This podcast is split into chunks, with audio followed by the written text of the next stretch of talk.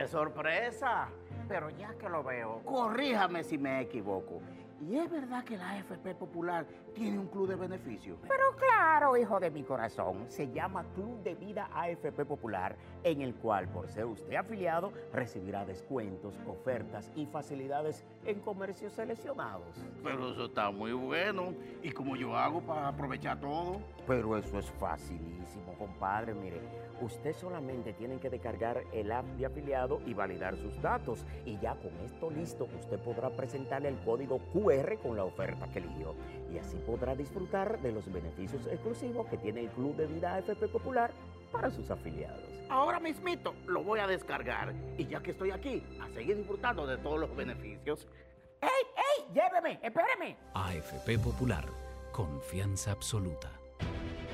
Sol 106.5, la más interactiva. Una emisora RCC Miria. Los domingos en Jalao son para compartir en familia, con animación en vivo, fiestas temáticas y la música del grupo Faena. Ven y disfruta el mejor ambiente de la zona colonial. Jalao, lo mejor de la gastronomía dominicana en un lugar inigualable. 100% de aquí, calle El Conde 103, reservas 809-792-1262 y jalao.do. A continuación, las económicas.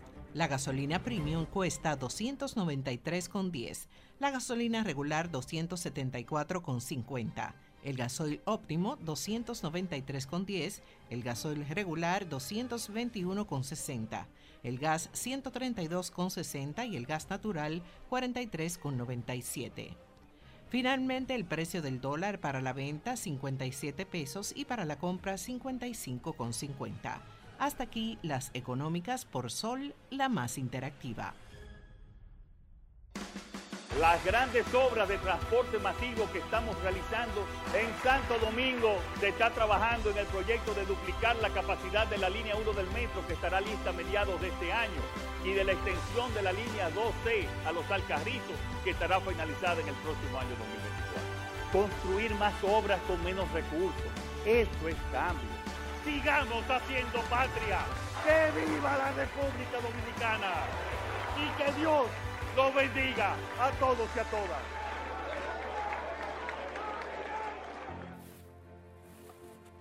Compadre, corríjame si me equivoco. Pero es verdad que el aporte a mi fondo lo hacemos mi patrón y yo. Compadre, usted no se equivoca. Lo primero es que ese aporte para el sistema de pensiones es 9.97% del sueldo suyo y es hecho entre su patrón y usted. Ah, pero entonces yo no soy el único que aporta los chelitos para mi retiro. Eso es lo chulo del sistema. Si su salario fuera de 10 mil pesos, 287 es lo que pone usted. Y su jefe, 710. Del total, 840 pesos van directivo a su cuenta de capitalización individual. Y esta cuenta también crece con la rentabilidad de las inversiones que hace su AFP Popular. Ah, pero eso así es un palo. Hay que trabajar. AFP Popular. Confianza absoluta. Soy de esta tierra caribe, alma que vive en un tambor, cuerpo de mar y arena que recibe, bailando alegre el señor sol, pedacito de isla azul y verde, donde cada corazón es un cantor, terruño encantado que no pierde sus ganas de crecer y ser mejor.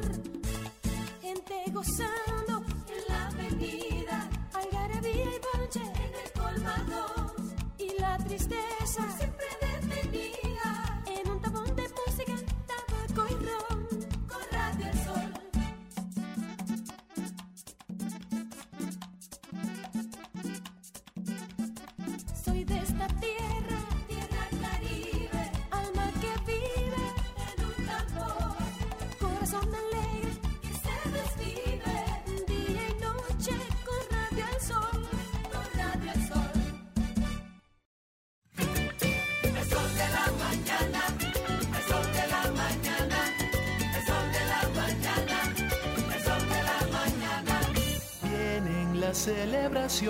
donde la herencia de un pueblo se sirve en cada taza. Una recta llena de bondad, alegrías y anhelos, volando los lazos, lo mejor de lo nuestro. Incompleta está la fiesta. Si no llegan los amigos, corresponde otra greca. Déjame Santo Domingo. Y todo el les desea felicidad. El Feliz Navidad. Les desea Café Santo Domingo y toda la familia en Dubán. se prepara lanza la bola, batazo largo que se va, se va y se fue la bola. Conecta un honrón renovando tu marbete a tiempo. Desde el 17 de octubre acude a las entidades autorizadas o visita nuestra página web www.dgii.gov.do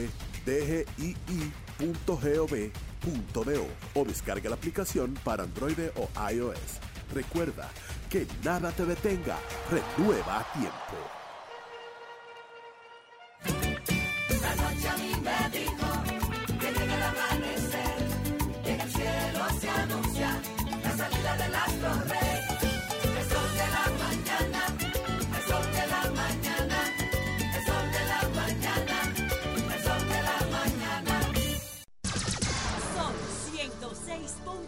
106.5.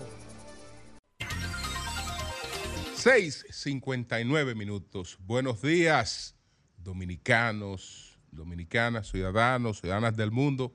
Julio Martínez Pozo. Los comentarios de los temas más importantes, el programa de mayor influencia de la radio y la televisión nacionales. Hoy toda la programación de Sol, pues regresa a su nueva cabina. Esta ha sido la cabina de siempre, de Sol, desde que nos mudamos a este edificio, eh, pero eh, ha recibido eh, pues un rediseño, un remozamiento total para convertirse en una de las cabinas más modernas que podamos tener en emisora alguna en toda la región.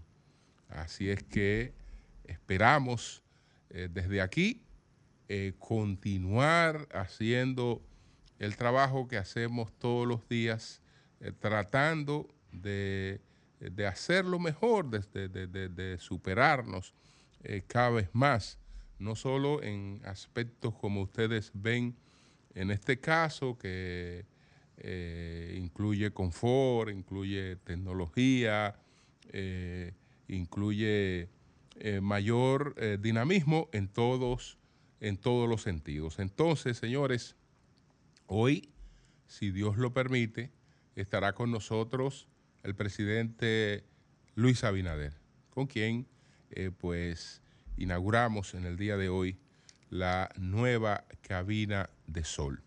Nosotros tenemos estos comentarios para compartirlos con, con ustedes.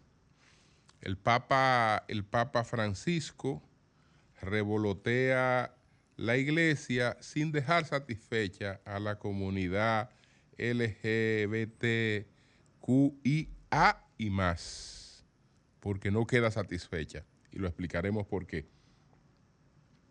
Alexi Medina sobrepasaba todos los plazos de una cosa que no es prisión preventiva, sino pena anticipada, que es lo que se ha estado estableciendo eh, lamentablemente en la República Dominicana.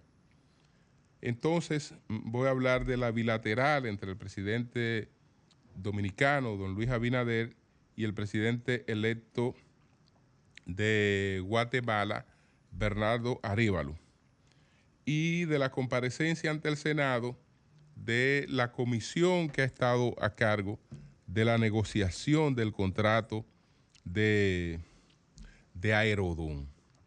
Entonces, señores, empiezo por esta noticia que se ha difundido desde el día de ayer sobre una decisión del Papa Francisco que autoriza la bendición de las parejas de un mismo sexo.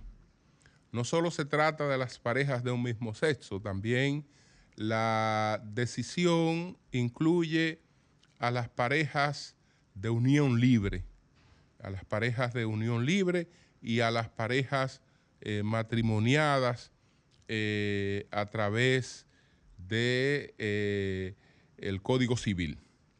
Entonces, la decisión si se enfoca a través de los titulares y de la interpretación, tiene una lectura. Y eh, vista en su contexto, tiene otra lectura. Pero los resultados para mí serán similares, porque en conclusión creo que el Papa Francisco, actuando de manera eh, correcta en términos de su interpretación teológica, crea una situación dentro de la iglesia que no le va a conducir a procurar una satisfacción de las personas a las que eh, dirige esta, esta decisión. Aparentemente el Papa está bendiciendo o está autorizando los matrimonios entre un mismo sexo y no es así. No es así. Es, es, importante ver que no es así. No podemos quedarnos en la lectura, en los titulares. No. Eh, la decisión, cuando vemos el documento que la fundamenta, eh, tiene las claras explicaciones de lo que es para la iglesia y lo que es para el Papa un, un matrimonio. El Papa dice lo siguiente. La iglesia tiene una concesión muy clara sobre el matrimonio. Una unión exclusiva, estable e indisoluble entre un varón y una mujer, naturalmente abierta a engendrar hijos. Eso es un matrimonio. Solo a esa unión llama matrimonio.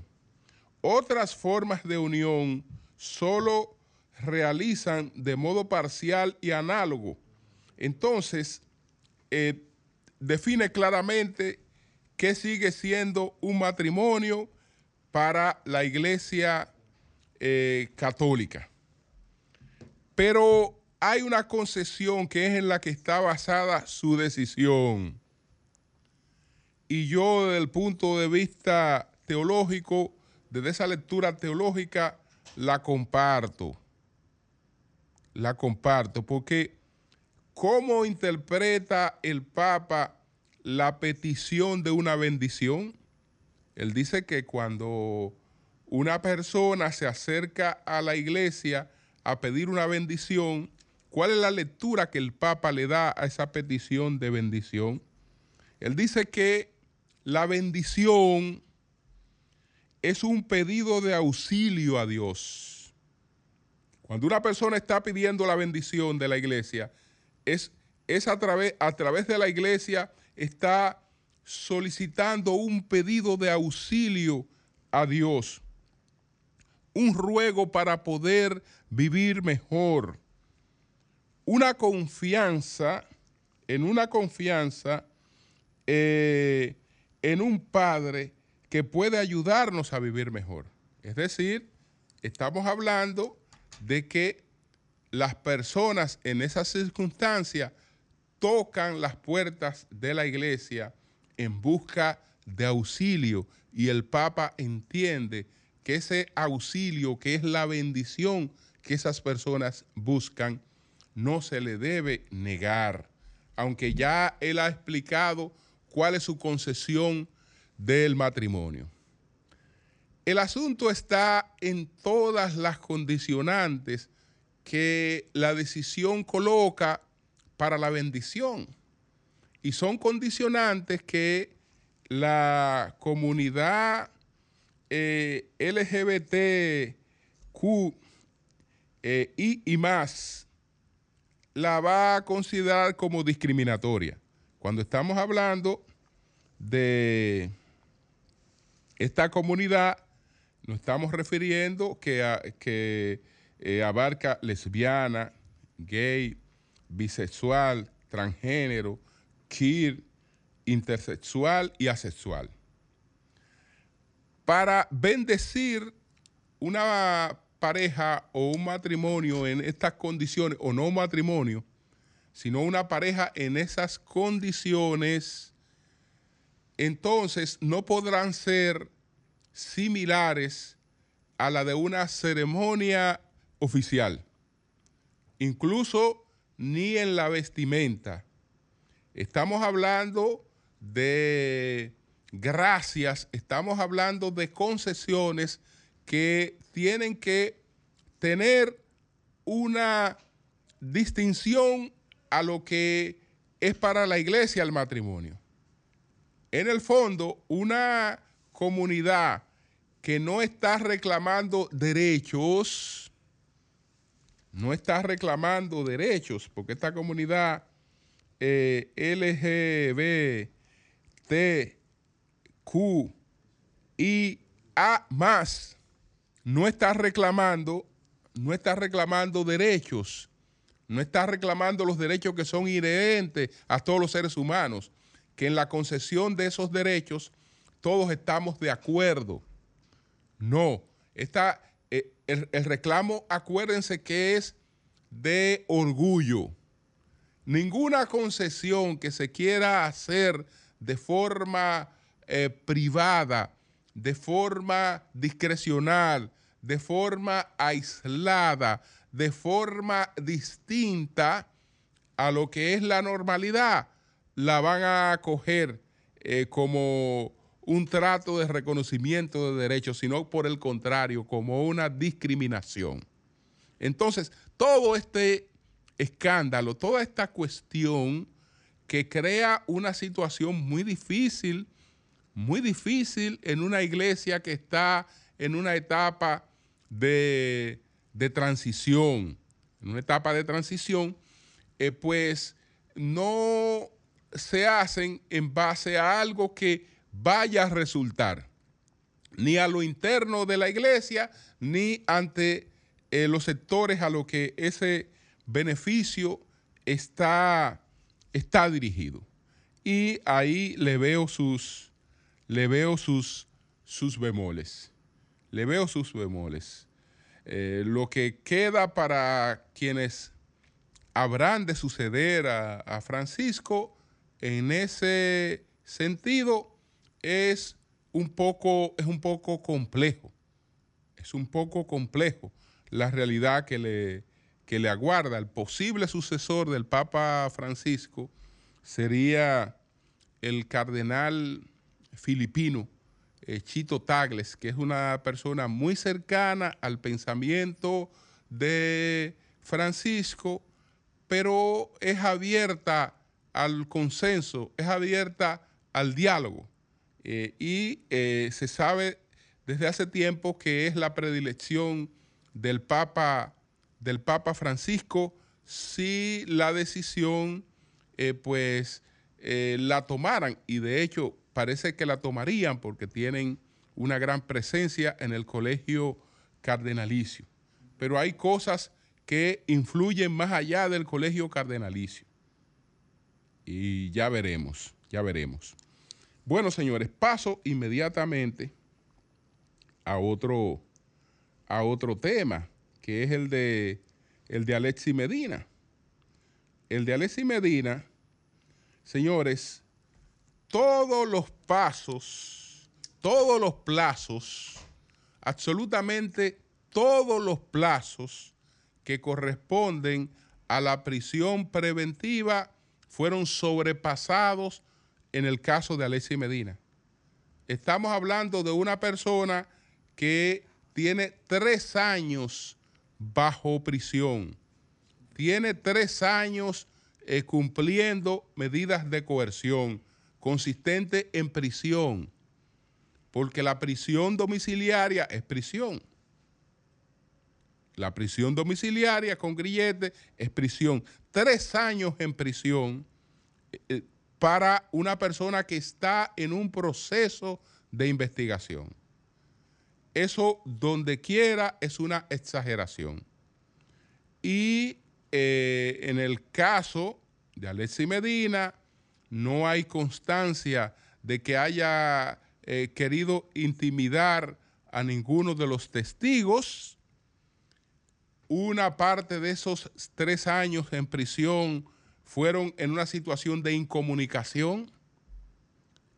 Una parte de esos años en prisión fueron sin ni siquiera tener derecho a la carpeta fiscal. Es decir, una persona que la trancan, la aíslan, pero no tiene derecho a conocer de qué se le está acusando y por qué se le está investigando, cuando, sin embargo, eh, eh, era abundante todo lo que se servía a los medios de comunicación. Si usted le pregunta a cualquiera de qué está acusado Alexis Medina, bueno, Alexis Medina está acusado de robarse el país. Se robó completamente el presupuesto de la OISOI. Se robó el presupuesto de el FONPER y eh, se robó todo el presupuesto dedicado a los hospitales. Esos tres presupuestos, juntos en su totalidad, están vaciados en el expediente eh, acusatorio contra él. Es decir, que esas instituciones no hicieron otra cosa que entregarle el presupuesto Alexis Medina conforme a la acusación mediática. Eso fue lo que ocurrió conforme a la acusación mediática.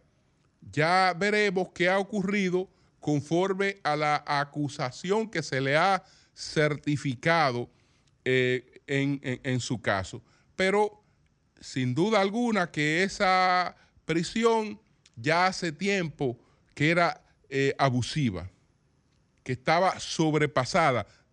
No estamos hablando de una condena, aunque sí en los hechos una condena anticipada, sino se supone que es de una medida para garantizar que la persona se presente ante el proceso, que no evada el proceso ni altere las investigaciones. Y no creo que hayan señales de que ocurriera nada de eso en su, en su caso. Todo esto porque ayer, eh, pues el segundo tribunal colegiado del Distrito Nacional decidió eh, variar eh, esta medida y lo ha dejado en libertad le quitó el grillete y le quitó la prisión eh, domiciliaria. Es decir, es a partir de hoy que él no está preso, porque durante estos tres, años ha estado en prisión. Esa ha sido su, su situación. Entonces, después de eh, pasar por esto que hemos hablado de Alexi Medina, Hablemos de la bilateral entre el presidente Abinader y el tío Bernie en el día de ayer. Porque el que ganó las elecciones en Guatemala no fue ese político formal, ese técnico eh, que vimos en el día de ayer en la semanal junto al presidente. No, ese no fue que ganó las elecciones. Las elecciones la ganó una estrategia de marketing con varias empresas especializadas en el tema de manejo de redes que a este, digamos, burócrata, eh, sin mucho contacto con la sociedad guatemalteca, lo presentó como un hombre muy cercano a la juventud. Y frente a ese voto joven se le creó la imagen del tío Bernie. Entonces el tío Bernie se comunicaba de manera muy sencilla con los jóvenes, ya sea él preparándose una pizza en la cocina de su casa, eh, haciendo ciclismo, haciendo una serie de actividades, el tío Bernie pues hizo conexión con la juventud y sin tener ninguna posibilidad electoral, estando como en el quinto lugar su movimiento Semilla, de repente el tío Bernie emerge y gana unas elecciones en Guatemala. Desde luego, el tío Bernie eh, podrá ser improvisado en la política reciente, pero el tío Bernie, como explicamos ayer, está atado a la historia democrática guatemalteca, porque el tío Bernie es hijo del el primer presidente que fue escogido democráticamente en Guatemala. Juan José Arevalo, que además es una de las figuras políticas e intelectuales eh, de mayor prestigio en su país. El tío Bernie nació en el exilio. El tío Bernie nació en, en Uruguay, cuando su padre estaba en el exilio.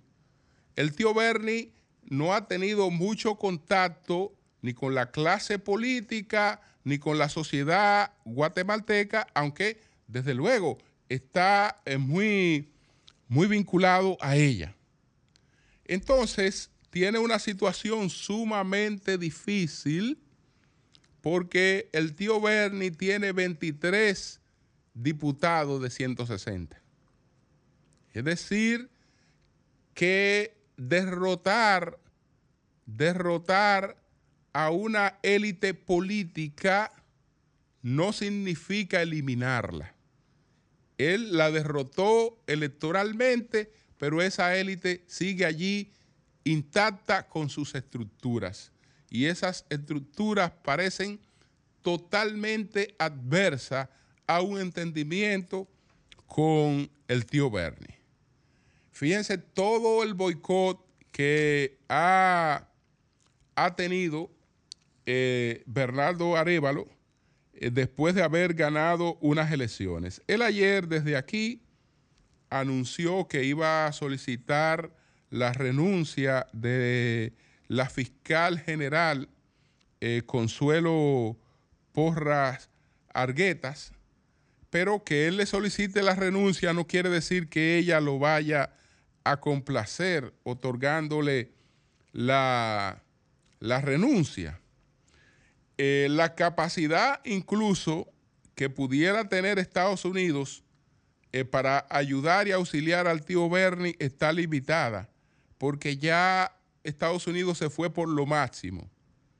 Estados Unidos le retiró el visado en el mismo paquete en el que ocurrió lo de Jan Alain, le retiró el visado a 110 diputados guatemaltecos. Estamos hablando del 70% de los diputados guatemaltecos con sus familias. De manera que esa gente está combinada a jugar al fracaso del tío Bernie como única alternativa para mantener una cierta vigencia política y no dejarse, no dejarse desplazar. El tío Bernie ha estado en lo correcto cuando está buscando un apoyo de la comunidad internacional. Y ayer el presidente Abinader anunció que irá a la juramentación del tío Bernie. Y otros mandatarios irán a la juramentación del tío Bernie. Es decir, que el tío Bernie ha apelado al apoyo de la comunidad internacional. Pero lamentablemente el apoyo de la comunidad internacional se compara con lo que ocurre en un novenario en el velatorio y en el novenario. en el velatorio y en, en, el, en el novenario, y sobre todo en el último día, la gente recibe mucho apoyo solidario y mucho compromiso de la gente que siempre te va a estar acompañando por la ausencia, por la pérdida que tú has tenido. Pero todo el mundo sabe que lo que viene posteriormente es la soledad, en la que las personas se quedan tan sola como el muerto. Entonces, la comunidad internacional lo podrá acompañar el día 14 eh, y decir que, que cuenta con pleno apoyo, etcétera, etcétera, pero eso no es suficiente. Eso no es suficiente. La tiene difícil eh, para eh, poder construir la gobernabilidad en Guatemala, lamentablemente, el, tío Bernie, y ya estos sectores nacionales lo saben, porque tienen el ejemplo de Haití, tienen el ejemplo de, de Nicaragua, tienen el ejemplo de Venezuela. Es decir, unas cosas son declaraciones de la comunidad internacional y otra cosa es una presencia, es una presencia real. Pero ya veremos las habilidades con las que puede manejarse el tío Bernie para eh, llevar a cabo el gobierno que le prometió a los jóvenes guatemaltecos, a los que entusiasmó a través de las redes sociales. Él tiene capacidad, desde luego, eh, él tiene, tiene, ti- tiene capacidad, no es, un, no, es un, no es un improvisado, lo que no es una persona con experiencia política y eh, eso eh, es muy necesario para poder gobernar en estos, en estos países. Suerte, suerte, pues a Bernardo Arevalo, mejor conocido como el tío Bernie, que, que él fue el mismo que eh, prefirió esa identificación para hacerse más cercano a la gente, sobre todo al voto, al voto joven. Entonces, me queda el tema de Aerodón. Ayer hubo una comparecencia ante el Senado de la República, hubo una comparecencia de la comisión que estuvo a cargo de la negociación del contrato de Aerodón. Bueno, el intercambio siempre es interesante, eh, porque yo creo que cuando se lleva a cabo cualquier iniciativa que tiene que ver con la cosa pública, eso hay que someterlo al debate público. Y ese es un buen escenario para, para, para, para ese debate. Ahí hubo muchos cuestionamientos, hubo enfrentamientos y aunque en algún sentido se pueda haber eh, pasado una que otra cosa, eso ocurre en todos los congresos. Y esa es la dinámica de los congresos en la democracia. Pero yéndonos al, al- al asunto este de, del contrato, he identificado en primer lugar algo que para mí fue un error de enfoque. Al dar a conocer, eh, pues, la, la medida que se iba a tomar. Porque el contrato no puede eh, justificarse sobre la base de que fue una cosa totalmente negativa que se está solicitando su, su extensión. Si se está solicitando su extensión es porque ese contrato tuvo cosas positivas, tuvo cosas que pudieron haber sido mejores y eh, tiene eh, posibilidad de ser aún más beneficioso que lo que ha sido. Pero sobre la base de que fue un mal contrato, de que fue un engaño, de que quienes negociaron eso no representaron bien al país, desde luego tú no puedes justificar que tú estás solicitando la extensión de eso. Entonces, ahí hay un error de enfoque porque había que ver cuál era la situación de los aeropuertos del país cuando se llevó a cabo esa negociación y cuál es nuestra situación ahora. Y qué ha pasado eh, y, en, términos generales y cuál es la situación hacia la, hacia la que nos encaminamos en el futuro. Entonces, la circunstancia en la que se negoció ese contrato eh, de un país en categoría 3 no son las circunstancias de un país en categoría 1, ni las circunstancias de un país que está manejando 6.5 millones de pasajeros en, en- en el caso de esos, de, esos, de esos aeropuertos. Entonces, yo creo que lo más provechoso de todo lo que se ha planteado tiene que ver con el hecho de que nosotros aspiramos al 2030 a tener eh, más de 10 millones de pasajeros. Ese logro es imposible sin una inversión en los aeropuertos. Pero esa inversión en los aeropuertos no estaban obligados a hacerla quienes ya se habían comprometido con un nivel de inversión en un primer contrato y habían hecho su inversión. Habían realizado su inversión. Estamos hablando de nuevas inversiones, sin las cuales es imposible administrar más de 10 millones de pasajeros. Entonces, entrábamos en una etapa de España boba en la que eh, no se iba a hacer una inversión sin seguridades. Quienes manejan estos aeropuertos no son, digamos, personas que tienen una concesión eh, particular. No tienen una concesión particular. Es decir, tienen, tienen, tienen una expertise. Y eh, son aquí y en cualquier parte del mundo uno de los mejores oferentes para el manejo de un aeropuerto.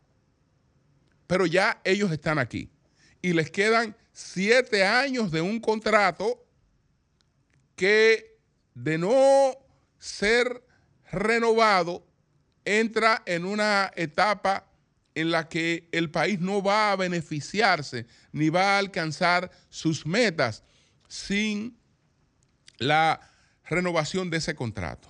De ese punto de vista, esa es, una cosa que, que, resulta positiva. Esa es una cosa que resulta, que resulta positiva, porque nosotros también podíamos rescindir el contrato. ¿Y qué implica rescindir el contrato? Como necesitamos que no exista una España boba en los últimos, en, los siete años que quedan, podíamos rescindir el contrato, pero rescindir el contrato, todo el mundo sabe lo que implica porque hay que resarcir beneficios y hay que hacer una serie de, hay que hacer, hay que hacer una serie de cosas para, para rescindir un contrato.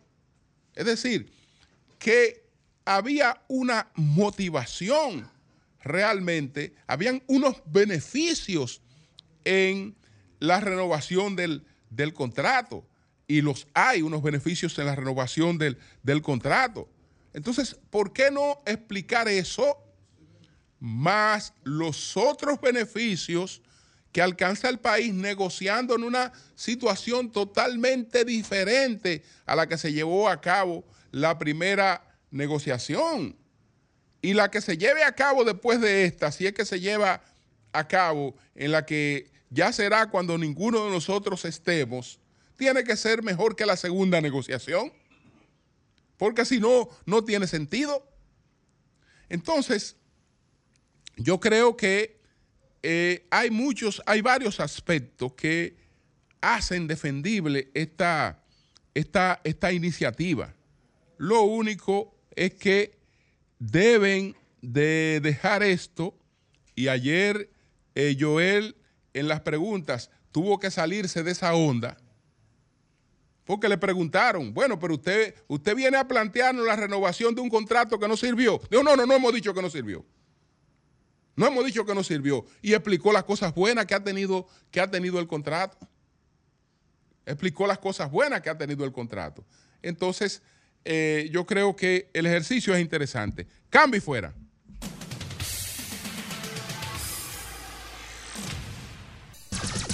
Son 106.5. Bueno, señores, son las 7:37 minutos eh, informar que a esta cabina no le falta nada, absolutamente nada, ni luces, ni nada. Eh, solo que ustedes todavía no están presenciando eh, la cabina como es realmente. Lo harán a partir del momento en que llegue nuestro primer invitado y entonces la inauguremos formalmente. Así es que continuamos. Son las 7:37 minutos. Buenos días, Manuel. Buenos días, maestro. Buenos días a todo el equipo, ¿verdad? Este Sol de la Mañana. Y buenos días también a toda la gente que día tras día, pues, nos brinda el privilegio de buscar nuestros comentarios. Miren, el pasado viernes, el Partido de la Liberación Dominicana, pues, arribó a su 50 aniversario. Y yo escuchaba a nuestro hermano Eury destacando los aportes del partido. No quise interrumpirlo, ¿verdad? Pero siempre he dicho que las monedas tienen dos caras. Y hoy pienso que también hay espacio para destacar lo que hizo y lo que no hizo el PLD en estos 50 años. Miren, quiero comenzar coincidiendo con mi compañero. No hay en República Dominicana un partido que en los últimos 50 años haya desarrollado una obra antropocéntrica de la magnitud y de la estirpe, ¿verdad?, de la que desarrolló el PLD. Estamos hablando, señores, de que con la llegada de Leonel Fernández al poder, supo interpretar perfectamente su momento, llegó en el momento de transición, salir de una guerra fría a la globalización y él perfectamente supo interpretar eso. Yo diría que hasta con riesgo en algún momento, porque desde que llegó al poder lo que hizo fue establecer las relaciones diplomáticas con Cuba. Y además, y además recuerdo en ese momento que también reconoció el poder, ¿verdad? Y la, la independencia de la Autoridad Nacional Palestina en ese momento también. Entonces, cuando Leonel llega a la presidencia con el PLD, República Dominicana era prácticamente una aldea que era propio de los caudillos. Los caudillos se alejan prácticamente del espacio global para ser menos cuestionados. República Dominicana creo que sin temor a equivocarme, ¿verdad? Juan Luis Guerra, José Francisco Peña Gómez, Oscar de la Renta, los tres, creo que eran más conocidos que la propia República Dominicana. Posteriormente ya hace un proceso de transición en el que se convierte ¿verdad? en un conservador por excelencia y hoy es el máximo representante de los sectores conservadores del país. Y el caso de Danilo Medina, un hombre de grandes construcciones, sobre todo en el centro de la sociedad, hospitales, escuelas, en fin, señores, no hay forma de borrar esa gran obra que el PLD construyó en este país. No importa si usted está de acuerdo o no está de acuerdo con eso. Ahora, hay otro escenario aquí. He dicho que no importa si usted tiene 50 años militando en el PLD, no importa si usted fue circulista, no importa si usted era íntimo amigo de Juan Bosch, si usted no se ha leído esa fábula mordaz, para mí una de las sátiras políticas más eh, importantes que se hayan escrito del maestro George Orwell, ¿verdad? Rebelión en la granja, usted nunca va a poder entender qué pasó en el PLD y cuál es el futuro de ese partido. Increíblemente, señores, increíblemente, ese partido o sus militantes, sus dirigentes, que fueron, ¿verdad?, adoctrinados, fueron educados por el viejo mayor, ¿verdad?, haciendo el símil con la, con la obra, ni siquiera el viejo mayor nunca se podía pensar que ellos terminarían repitiendo, sobrepasando ¿eh? e imitando y muchas veces inclusive venerando al señor Jones, en este caso comparándolo con Balaguer. Terminaron haciendo lo mismo y en muchos casos hasta sobrepasando a ese señor Jones que habían enfrentado por más de 40 años. Y al igual que la obra, ¿verdad? El señor, el viejo mayor, convocó a dos de los más avesados allí, a Napoleón y Snowball, haciendo el símil con Leonel y Danilo, y convirtieron esa granja solariega en una cosa extraordinaria. Los méritos de eso no se pueden negar, pero como, como ya había establecido Thomas Hobbes, cuando dos hombres, ¿verdad?, quieren algo que no pueden compartirlo, al mismo tiempo lo que viene es la guerra entre ellos. Y esa guerra mal encausada, esa ambición de poder entre las dos personas, pues propició que ese partido, esa gran obra que construyó, la alejara de la gente. Mire qué simple.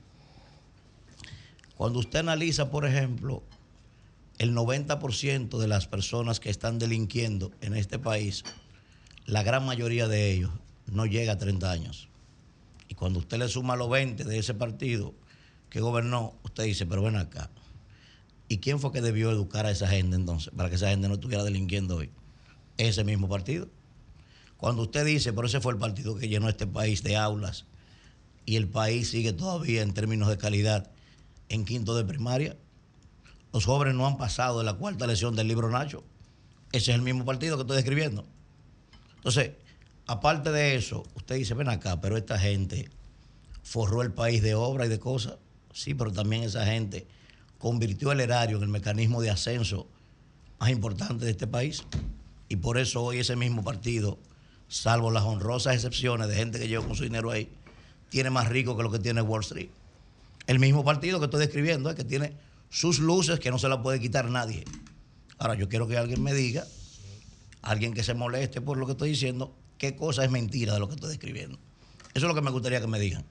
Entonces, ese mismo partido hoy se ha presentado, después que se hizo coger odio en el ejercicio del poder, porque perdió, se desnaturalizó, no tiene sentido dialéctico hoy ese partido. Por eso lo escribí hace tiempo y bueno, ese es un partido que está hoy viviendo los depósitos, aunque ellos se niegan a entender eso. Y con un acto algo así detrás de ellos. Y se niegan a entender eso. Hoy se ha presentado como que no ha pasado nada, no ha hecho un proceso de introspección, no ha analizado ni siquiera las causas por las que perdió. Y simple y sencillamente entiende que convertido en una maquinaria electoral puede volver al poder y no prestarle atención a nada de lo que la gente le estuvo reclamando. Un partido que no supo defender su obra porque los dos, ambos líderes, se estaban muriendo de éxito. Así mismo es. Y lo he dicho. La única diferencia que hay entre uno y el otro es que uno, porque no tiene esas, esas facultades intelectuales, él se cree Luis XIV dominicano, y el otro, que es un intelectual, entonces se cree Pericles. Pero es la misma ambición de poder. Y esa ambición de poder no la supieron encauzar, y por eso hoy están donde están, convertidos única y exclusivamente en una maquinaria electoral que no tiene propuesta real, que no, que no ha hecho un proceso de análisis de nada. Entonces, no es solamente decir, son 50 años de gloria, no, también hay manchas, también hay retos que no enfrentaron, sobre todo esa juventud podrida que no ha leído ni las aventuras de Memín, ¿eh? y esa delincuencia rampante, donde están precisamente todos esos jóvenes que ustedes debieron formar porque tuvieron el tiempo para hacer eso, y los recursos y el poder. Ni siquiera el PRI de México, oiga bien, ni siquiera el PRI de México acumuló tanto poder como esa estructura que se llama Comité Político del PLD. Hay unas tareas ahí que dejaron pendientes y no la pueden obviar también en el análisis. Don Julio. Bien, señores, nosotros continuamos aquí, eh, primer día en la cabina nueva de Sol que vamos a inaugurar en el día de hoy. Buenos días, Nayí, adelante. Gracias, don Julio Martínez Pozo. Muy buenos días a todo el país y por supuesto a este equipazo del sol de la mañana. Y como usted bien decía, estamos estrenando esta maravillosa, extraordinaria cabina de Sol 106.5. Y bueno, una cabina que no tiene nada que envidiarle a otra, no solamente en la República Dominicana, ¿no? en ninguna parte del mundo. Así que más adelante vamos a ver todo el esplendor, ¿verdad? De esta eh, hermosa, eh, este hermoso remozamiento completo que se le ha hecho a la cabina de sol. Pero yo quiero referirme en la mañana de hoy a un caso que tratamos la semana pasada. Hay personas que la prepotencia, la arrogancia los ciega, los obnubila, no los deja ver más allá de sus narices. Y empiezan a atacar a todo el mundo y a decir cosas y a presentarse como paladines de la justicia, empiezan a presentarse como patriotas que han llegado a una posición pública a salvar el país, a salvar la República Dominicana. Y yo quiero referirme al caso particular del señor director de la OPTIC, el licenciado Bartolomé Pujals. Él, ante las denuncias que se han hecho con relación al festival al festival de procesos de compras de excepción que hay en esa institución, porque es un festival, no es un solo proceso, son varios procesos de compras por excepción que está desarrollando esa institución en este momento. Parece que no existe en la ley de compras y contrataciones otra modalidad para poder contratar eh, en el Estado Dominicano, porque ese es prácticamente el único eh, modelo, el único, la única modalidad que ha utilizado este señor desde allí para hacer contrataciones de esa institución. Y a mí me gustaría, Joan, por favor, con relación al tema que tratamos del contrato de la red eh, de datos de salud por unos 309 millones de pesos que se hizo a través de un proceso de excepción con oferente único, yo quiero que ustedes escuchen la justificación que da el director general de compras y contrataciones defendiendo, defendiendo a capa y espada. Acabó contigo. Defendiendo, no, conmigo no. Sí, contigo. porque Defendiendo a capa y espada. Dijo que tú eres un ignorante. Este contrato, este A contrato, mí me yo tocó quiero que lo pongan, yo quiero que lo pongan para que la gente lo vea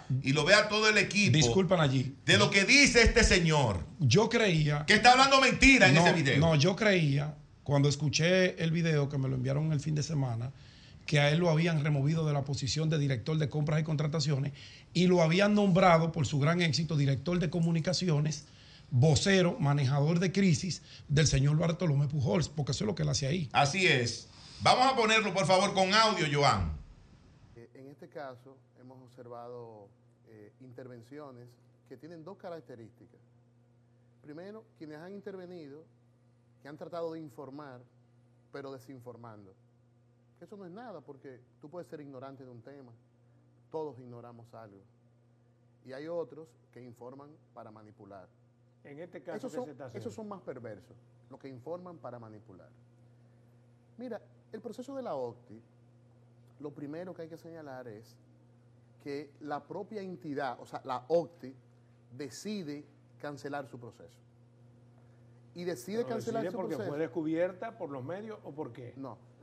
Decide cancelar su proceso e incluso antes de que saliera la primera información de ese proceso en los medios de comunicación.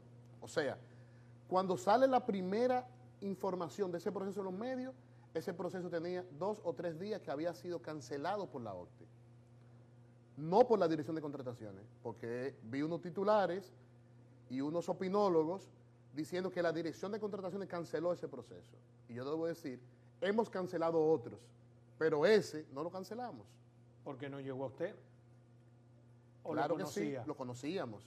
Y dio ese proceso, ese proceso, como todos los procesos, pasan por nuestro sistema de alertas y por nuestro sistema de monitoreo. Ese proceso Gracias a Joan por colocar eso. Oigan lo que dice este señor. Él dice que hay gente que lo ha hecho por ignorancia, hay gente que lo ha hecho por manipulación. Parece, parece que él, a pesar de ser director general de compras y contrataciones, no se ha leído bien la ley 340-06. Parece que él no conoce la ley que atañe de manera directa a la institución que él dirige. Porque el artículo 6 de esa ley habla bien claro de los procesos de excepción. ¿Cuándo se puede hacer un proceso de excepción por oferente único? ¿Cuándo se puede hacer de esa manera? ¿Cuándo? Bueno, cuando esa persona natural o persona jurídica es la única que puede eh, brindar ese servicio. La única y hacer una red de datos de salud, lo conversábamos ahorita fuera del aire eh, con Manuel, eso lo puede hacer cualquier jovencito, cualquier persona con la instrucción suficiente para preparar esos software. Alguien lo ofreció gratuitamente por un dólar y no lo dejaron participar en la licitación.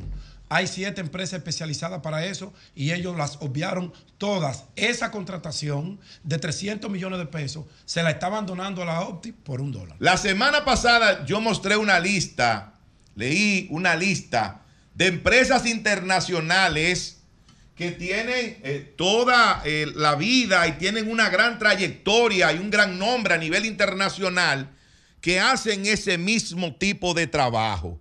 Aquí lo que debió hacerse, señor Bar- Bartolomé Pujals, fue una licitación pública internacional para que participaran diferentes empresas.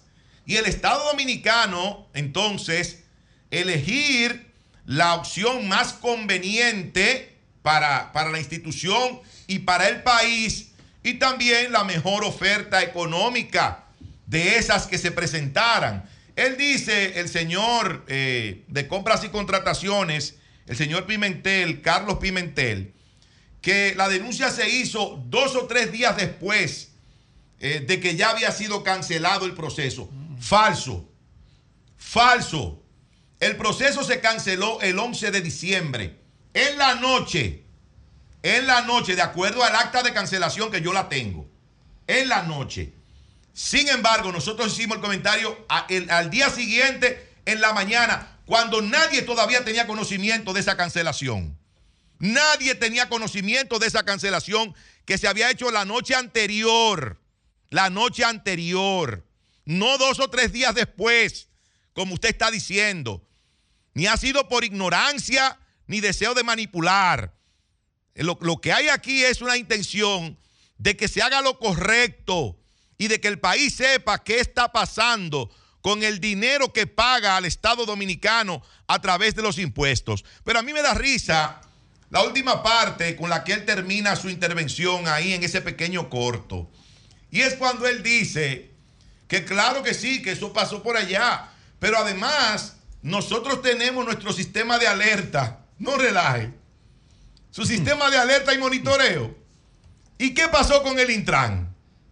Pero si ustedes tienen un sistema de alerta y de monitoreo, ustedes no debieron dejar que el proceso de los semáforos del Intran llegara a donde llegó, que se estaba, se adjudicó y se estaba ejecutando en más de un 65%. ¿Y qué pasó con las alertas? En ese caso, señor Carlos Pimentel, ¿qué pasó con el monitoreo permanente que ustedes tienen de los procesos de compras y contrataciones en la República Dominicana? Entonces, no hay tal sistema de alerta, no hay tal sistema de monitoreo. Y lo pudimos ver claramente en ese caso del Intran. Lo que pasa que la incapacidad que ustedes tienen en, sus, en los cargos que ocupan. O quizá complicidad. Bueno, yo no sé si complicidad. Incapacidad o quizás. Yo no puedo, yo no puedo hablar de complicidad porque no tengo Por los eso hablo de elementos. quizás. No tengo los elementos para eso. Al final el problema Porque es salir a justificar Eh, yo quiero- eso, Yo le donde pregunto. tú tienes otra función, Pero- a mí, a mí. Me parece- Y, escúchame, Sí. a mí. Y, me- y yo me inscribo en lo que somos ignorantes, en lo que queremos manipular. No, no, no Ahora, no, yo somos sí me inscribo porque yo, yo somos No, pero yo sí, vamos a complacer el ego, la arrogancia, la prepotencia de esos dos príncipes que tiene el presidente Abinader en su gobierno. A los dueños del país, ya no son los choferes, es la sociedad civil merecedora y dueño de todo lo que nos toca a todos. Yo sí me inscribo, Carlos Pimentel. Yo sí me inscribo.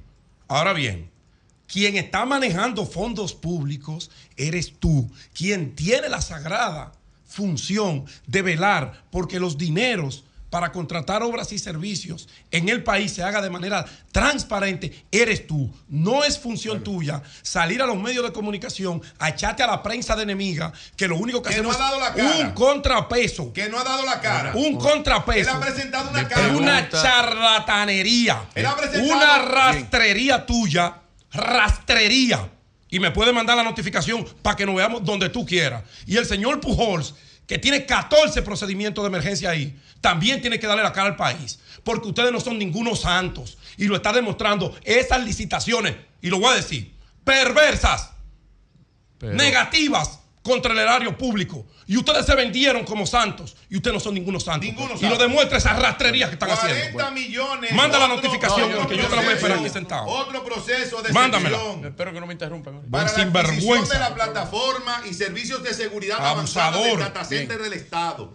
Pero también este señor contrata a un supuesto influencer Ay. por 6 millones de pesos para tuitear. No. Para manejarle la crisis que le generó. ¿Qué crisis? La absurda ¿Y contratación dicho- irregular que y hizo. ¿Quién ha dicho que ese individuo es un gran manejador de crisis? Bueno, pero lo contrató para eso. Sin embargo, Un le- tuit, 200 mil pesos. le están pagando Ese 6 serie son millones de pesos Para manejarle la crisis para que él mismo se creó. manejar Bueno. supuestamente esta crisis para empezar a tuitear y a poner un grupo de gente Coño, a tuitear y ¿eh? atacar a aquellos que de manera responsable hemos enfrentado esta situación. Hay un festival, dije yo, de procesos de compras de excepción en la OCTI. Y yo quiero que el presidente Luis Bueno, Abinader ordene, ordene una investigación en esta institución. Y también, lamentable que no está ahora en, en salud para, para poder asumir esa, esa tarea, doña Milagros Ortiz Bosch, Trae un equipo. que es la directora de Ética e Integridad Gubernamental, también deben hacer una revisión. Porque eso que está pasando en la OCTI, señor Bartolomé Pujadas, no se puede permitir y no hay forma de justificarlo. Cambio y fuera.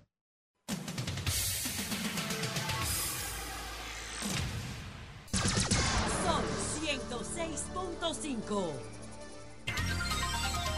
8 6 minutos. Buenos días, Marilena. Gracias, Julio. Muy buenos días a todos. En cuestión de minutos, ustedes estarán disfrutando de esta nueva cabina. Sí, estamos acá donde estábamos antes, que fue completamente remozada, porque el señor Antonio Espaillat, presidente de RCC Media, siempre está renovando todo porque ustedes merecen lo mejor. Pero faltan unos encendidos, que eso se hará cuando llegue nuestro primer invitado de esta nueva etapa, el presidente Luis Abinader, en cuestión de minutos. En cualquier momento, uno de los comentarios de nosotros será interrumpido tan pronto llegue el primer mandatario. Señores, en el día de ayer tuve muy presente al padre Jorge Cela mientras estábamos trabajando en el Nuevo Domingo Sabio. Para los más jóvenes, el padre Jorge Cela fue un sacerdote jesuita cubano y dominicano que vivió para servir. Y para servir sobre todo a las personas eh, que vive- vi- viven en extrema pobreza, en zonas de alto riesgo. Trabajó durante mucho tiempo desde proyectos que él mismo creó como Copadeva, el Comité para la Defensa de los Derechos Barriales, también Ciudad Alternativa, y trabajó mucho en Guachupita, Los Guandules y La Ciénaga. Su objetivo era sacar todas esas personas que vivían a orilla del río Osama, sacarlos de ahí por el alto, el alto riesgo.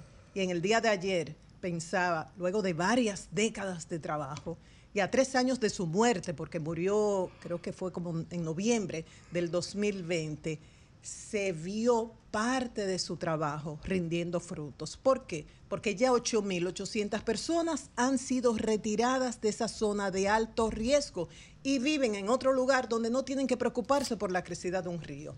Que ese proyecto es mejorable, tomando en cuenta eh, las inquietudes que externó en el día de ayer José La Luz. Yo valoro mucho, puedo estar de acuerdo con- o no con él, pero cada vez que plantea algo, sea José La Luz, eh, sea Julio, Pedro, Nayib, cualquiera de mis compañeros, valoro mucho esto, aunque no siempre esté de acuerdo y creo que es lo que enriquece este programa. ¿Que puede ser mejorable este proyecto? Sí, claro que sí, pero es un extraordinario trabajo.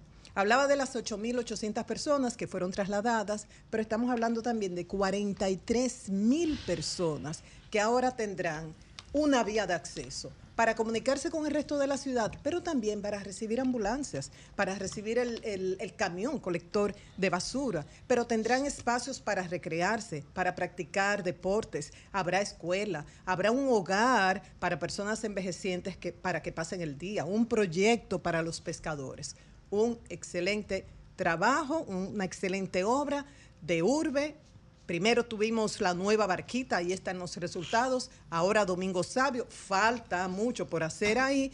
Y también trabajar en otras zonas. Y qué bueno, porque cada vez que terminábamos la temporada ciclónica, el 30 de noviembre decía, ¿cómo nos vamos a preparar para que la temporada ciclónica del año próximo nos agarren mejores condiciones, pero había un gran tema, esta cantidad de personas que viven en zonas de alto riesgo por crecida de ríos, cañadas, eh, arroyos, entonces por lo menos ya hay 8.800 fuera de peligro. Pero ahora, además de estar en la ruta de los huracanes, que eso es siempre, además de tener esos seis meses de temporada ciclónica, que es cada año, ya son 12 meses que tenemos con riesgo. Ahora, tenemos dos o tres días de lluvia y hay varias localidades en Monte Plata que están incomunicadas. Entonces, qué bueno que se ha realizado este proyecto de nuevo Domingo Sabio. Eh, por otro lado, ayer se reactivó por primera vez eh, y casi con normalidad el mercado binacional en Dajabón, luego del cierre de la frontera. Se hizo captando los datos biométricos. Algunos haitianos habían quejado de eso, pero se hizo así. Algunos se quejaban de que fue muy lento porque habían, creo que solamente cinco equipos. El trabajo se hacía con lentitud y no había personal suficiente para atender a miles de personas pero ya se está reactivando este mercado y qué bueno porque nos conviene a ambas partes, a comerciantes y productores dominicanos y Haití también. Algo muy importante en estos días, que hay muchos encuentros familiares y con los amigos, lo que ha dicho el doctor Clemente Terrero, infectólogo, en conversación con la periodista Doris Pantaleón, especializada en salud. ¿Qué dice? Lo del dengue, que lo denunció aquí por primera vez Najib. Eh, la incidencia del dengue, los casos de dengue han ido bajando, gracias a Dios. Lo del COVID, igual, en dos meses hemos tenido 208 nuevos casos, pero ha aumentado, nunca falta algo, ha aumentado la incidencia de los virus respiratorios, específicamente la influenza A y B y uno denominado sincitial respiratorio. Y el doctor recomienda, el que pueda vacunarse contra la influenza, que lo haga también el que tiene algún tipo de virus, utilizar mascarillas para evitar contagiar a otros. Si no es necesario, evita aglomeraciones, mantenga la distancia e incremente todo lo que es higiene. Eh, lavado de manos, y ya usted sabe, o sea, no bajar la guardia. Y todo lo que, agrego yo, todo lo que usted pueda hacer para aumentar su defensa, hágalo. Finalmente, me voy a referir a dos aspectos incluidos en el informe de participación ciudadana sobre este año 2023. ¿Qué dice participación ciudadana? Que sigue la inseguridad ciudadana, que no se han logrado los efectos de la reforma policial que aunque han bajado las estadísticas en cuanto a la delincuencia, siguen los atracos y sobre todo los feminicidios. Y dice que la, todavía la población no se siente protegida por la policía y la confianza en su eficacia y honestidad sigue siendo baja destaca las incautaciones de grandes alijos de drogas de parte de la DNCD, pero dice sigue siendo un problema el, el, microcomercio de sustancias prohibidas. Eso por un lado. Por otro lado, que ha habido pocos avances en las reformas institucionales que había prometido este gobierno, que quedaron pendientes, que no se hizo en el Congreso Nacional porque la mayoría de los legisladores estaban en campaña. Eh, reformas pendientes como la de los partidos políticos, la de la calidad educativa, reforma fiscal, seguridad social, hidrocarburos, cambios climáticos y la lista es larga. Y dice, lo más importante del año que viene, realizar de manera exitosa las elecciones, esto depende de gobierno, autoridades electorales y de los partidos, que todos se comporten a la altura de las circunstancias, que un país que ha demostrado estabilidad social, política y económica. 8 13 minutos. Virgilio, buenos días, adelante. Hablando es que uno se entiende. Gracias a todos los que nos escuchan a través de este Sol de la Mañana de Sol 106.5. RCC Media es la catedral de la opinión en la República Dominicana. Estamos en la nueva cabina de Sol 106.5. A esto, esto, como dijo el maestro, esto no le falta nada. Eh, a la espera del presidente de la República que estará con nosotros en una entrevista exclusiva para Sol de la Mañana de RCC Media.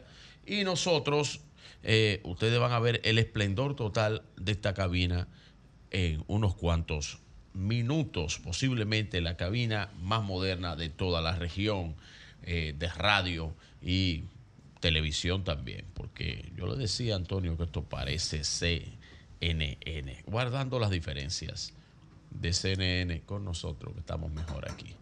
Miren,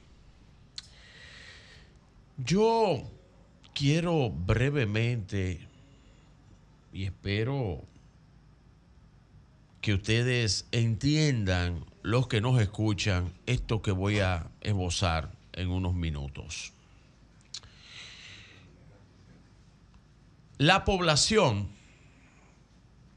los ciudadanos, la gente que salió a votar en medio de una pandemia en el 2020, salió a votar porque sentía que el partido de gobierno en ese momento había hecho con la cosa pública lo que le había venido en gana. Uno de los aspectos que más se degeneró fue los procesos de compras y contrataciones de aquel gobierno del PLD. Se degeneró tanto en la población de la República Dominicana y tantos escándalos de corrupción que la gente que la gente decidió parte de eso, su desencanto y el uso del poder en ese momento, la gente decidió sacarlos, sacarlos del poder, porque era inexplicable la forma y el manejo de los fondos públicos. No obstante así, sin ningún régimen de consecuencias. La oposición sabe eso. La oposición está clara con eso. Y por eso la oposición se ha destapado con un plan para desacreditar todo tipo de contratación pública desde la compra de un anuncio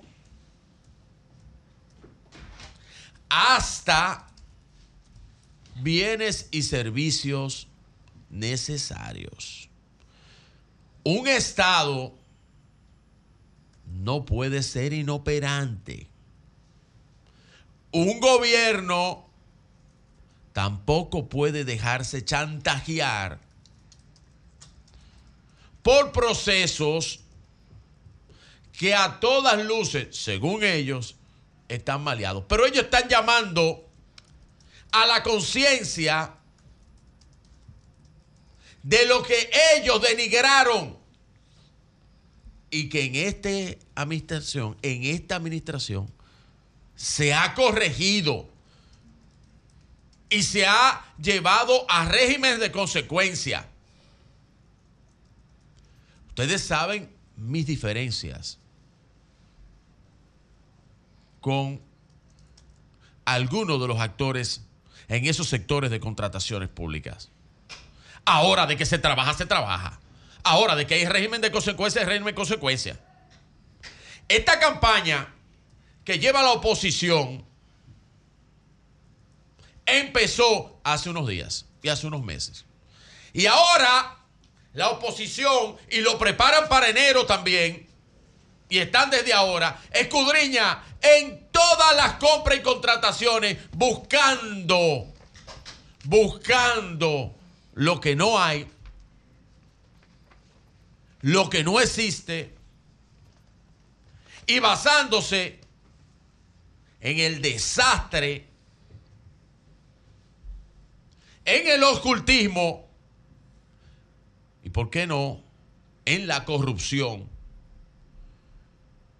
que ellos mismos hicieron cuando administraron la cosa pública 16 años consecutivos, de los cuales una parte del tiempo no existía la ley de contrataciones públicas, porque la ley de contrataciones públicas entra en vigencia después del 2007. Esa es la verdad. Ahora, lo que ustedes no oyen en ningún planteamiento positivo. Si alguien me puede decir un solo planteamiento de lo que ha hecho la oposición en esta campaña, si alguien me lo puede decir, envíenmelo aquí en un folder si ustedes quieren, que no va a pasar de una hoja. Su trabajo ahora mismo es escudriñar en todas las. eh, si quieren, se compró dos anuncios, tres tweets. Política definida por el señor Manuel Cruz y yo le he comprado el concepto. Política de pulpería.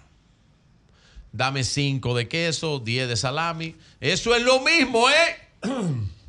Aquí no hay otra cosa que no sea el interés de dañar la credibilidad de un gobierno haciendo uso de cualquier cosa que ellos le vean desfigurado, porque esa ha sido la bandera de honorabilidad, de transparencia, del manejo de la cosa pública, de la administración del presidente Luis Abinader, en la cual sí hay régimen de consecuencia. Si ustedes me dicen un solo proceso de compra que haya sido sometido, que hayan sido destituidos funcionarios, que hayan salido de la administración de 16 años del PLD, díganme uno, uno, tráiganmelo en media página y le va a sobrar ¿Usted sabe cuánto? El 95% de la página, porque posiblemente usted pone a escribir tres letras ahí. Dicho esto, y anunciado este plan, que lo estoy desvelando y este video queda ahí. Este video queda ahí. Para que ustedes vean que lo único que tienen en la bola, el único tiro que tienen en la bola es ese. Ahora van a acabar con todo lo que se contrate para poner un Estado inoperante y luego decir que el Estado inoperante, que el Estado no opera y que no hace. Así es que está la política de la pulpería de la oposición. Da asco. Y no estoy defendiendo absolutamente a nadie. Gracias a Dios. Porque el que tenga una vaina mal hecha, que se fuña y que trabaje y que sea sometido a los regímenes de consecuencias que hay en este país, que no lo había antes. Pero ellos lo saben. Hagan su política de pulpería, de salami, queso, eh, 25 de azúcar, lo que ustedes quieran. Tiren para adelante. Una cosa, para terminar, brevemente. Ay, qué bueno. Qué bueno, sí. En la política de pulpería de las elecciones, voy a hacer una sesión política de pulpería. Eh, don Roberto Rosario Márquez tomó el mismo discurso del señor Crespo. El mismo discurso ante, ante el silencio cómplice de toda la oposición. Porque el plan, el plan está montado y el plan es fuñir con, A- con J. ¿Y tú sabes cuál es el plan? Volvieron a hablar, ahora dijo, y le dio cabida a que hay uno- unos señores que están en Punta Cana, que unos hackers que lo trajeron por el higüero. Entonces lo que dijo Manuel Crespo no fue que eh, Manuel Crespo estaba, estaba ese día eh, eh, loco o se bebió algo que lo puso mal. No, no, no, no, no, no fue eso. Ahora su jefe político, que es Roberto Rosario, como un tipo, un dirigente político nacional, expresidente de la Junta Central Electoral, se atreve a decir y, a, y empezar a criticar un proceso eh, eh, eh, de elecciones que todavía ni siquiera ha sido eh, montado y que todavía él y los actores de la oposición están buscando hasta candidato, don Julio. Son las 8.23 minutos. Buenos días, José. Adelante. Bueno, señores, ah, yo quiero referirme al tema, un tema súper delicado este, al tema del Vaticano de admitir de alguna manera, ¿no? por lo menos una bendición para las parejas que no son matrimonios tradicionales. Creo que este es un tema importante porque cuando tú miras la, la- la fuente de la decisión, tú te das cuenta de que la iglesia insiste en su arbitrariedad de pensamiento. ¿no? O sea, no hay ningún argumento justificado. O sea, tú dices que lo, esto es así porque a ti te da tu gana de que sea así, pero no haces ningún esfuerzo por utilizar todas las herramientas, toda la información que nos ofrece la actividad científica para poder entender cómo ocurren los fenómenos humanos y animales y poder conectar con lo que está pasando con la población mundial, mundial. ¿A qué se debe esta ola de reclamo de derechos por estos grupos que se organizan en el movimiento LGTB? ¿Y qué otras cosas tiene la iglesia que atender si quiere mantener una conexión mínima con las nuevas tendencias eh, generacionales? Como por ejemplo, no solamente el reconocimiento de la pareja LGBT, sino el tema del celibato, que es tóxico, y el tema de la discriminación contra la mujer. La Iglesia Católica es la institución más patriarcal y que más denigra a la mujer en Occidente. No hay otra institución que discrimine más a la mujer en el mundo occidental que la Iglesia Católica. El Papa es hombre, Dios es hombre, el Hijo de Dios es hombre, todos los cardenales son hombres, todos los obispos son hombres y todos los sacerdotes son hombres. O sea, eso es machismo puro. Ahí no hay posibilidad de ningún tipo de reconocimiento de que todas las personas son iguales ante la ley. No lo hay. ¿Por qué? Porque no quieren entender. Eh, la verdad es que nos pone a disposición las herramientas científicas. Y en este caso ellos han admitido la capacidad de bendecir o la posibilidad de bendecir a las parejas que no forman un matrimonio tradicional. Señores, esto es irrelevante para mí, desde mi punto de vista. Es irrelevante. ¿Y por qué yo digo que es irrelevante? Bueno, porque para mí el tema del celibato y la discriminación contra la mujer son dos problemas mayores que tiene la iglesia. Pero quedándonos en el tema del movimiento LGTB, ¿qué es la homosexualidad para la ciencia? ¿Qué nos ofrece la, la información científica sobre este comportamiento? Bueno, miren señores, la gente tiene que entender algunas cosas. Y yo estoy seguro que si la iglesia entendiera lo que yo voy a decir ahora, lo que voy a tratar de explicar, tuviera una actitud distinta. Yo esperaba que el Papa Francisco, cuando lo pusieron ahí, rompiera con todo eso disparate que tiene la iglesia. Un paquete de disparate que no se sostienen. Y yo quiero empezar diciendo lo siguiente. ¿Por qué, desde mi punto de vista, hay una tendencia a la homosexualidad en el mundo que estamos viviendo hoy? Yo lo atribuyo perfectamente a la condición de paz que existe en el mundo. Que desde el año 1990 el mundo vive en paz. Y cuando los animales o las personas viven en paz, sus mecanismos de defensa se relajan y tienden a ponerse a disposición del placer. Esa es mi opinión de la ola de homosexualidad que el mundo está viviendo. ¿Qué es lo que significa lo que yo estoy diciendo? Que si hay una sociedad que está en crisis permanente, que tiene que mantener activado su sistema de sobrevivencia, no puede haber picos de homosexualidad, pero tampoco puede haber picos de obesidad, pero tampoco puede haber picos de adicciones, porque todo está conectado. Entonces, ¿qué es lo que yo estoy diciendo? Que en Haití, si hay una, una, una, una situación de sobrevivencia, no puede haber homosexualidad. Porque para que haya una, un pico de homosexualidad, tiene que haber una, el entorno tiene que garantizar plena seguridad. ¿Y, y, a, y a qué yo atribuyo esto? A una estructura que hay en nuestro cerebro que se llama sistema de compensación.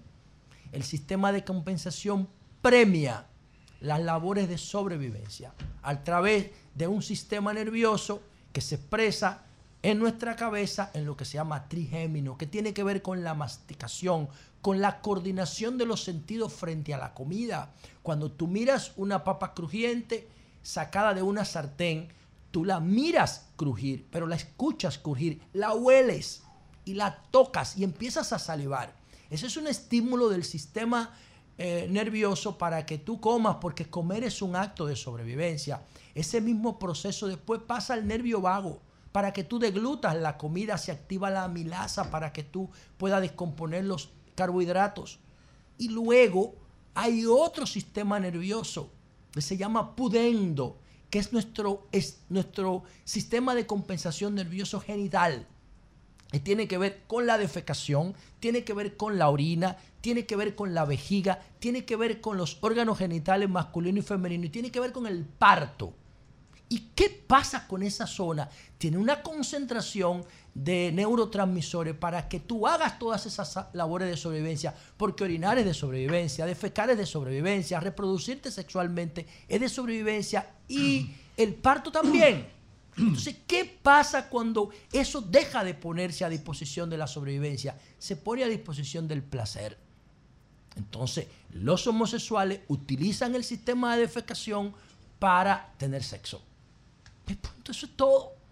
Entonces, si la iglesia entendiera eso, pusiera eso por encima del canon matrimonial, que es un disparate. En términos científicos, eso es una decisión de dos gente. Buscar un título de matrimonio no como tú buscas el título de una casa o de un carro.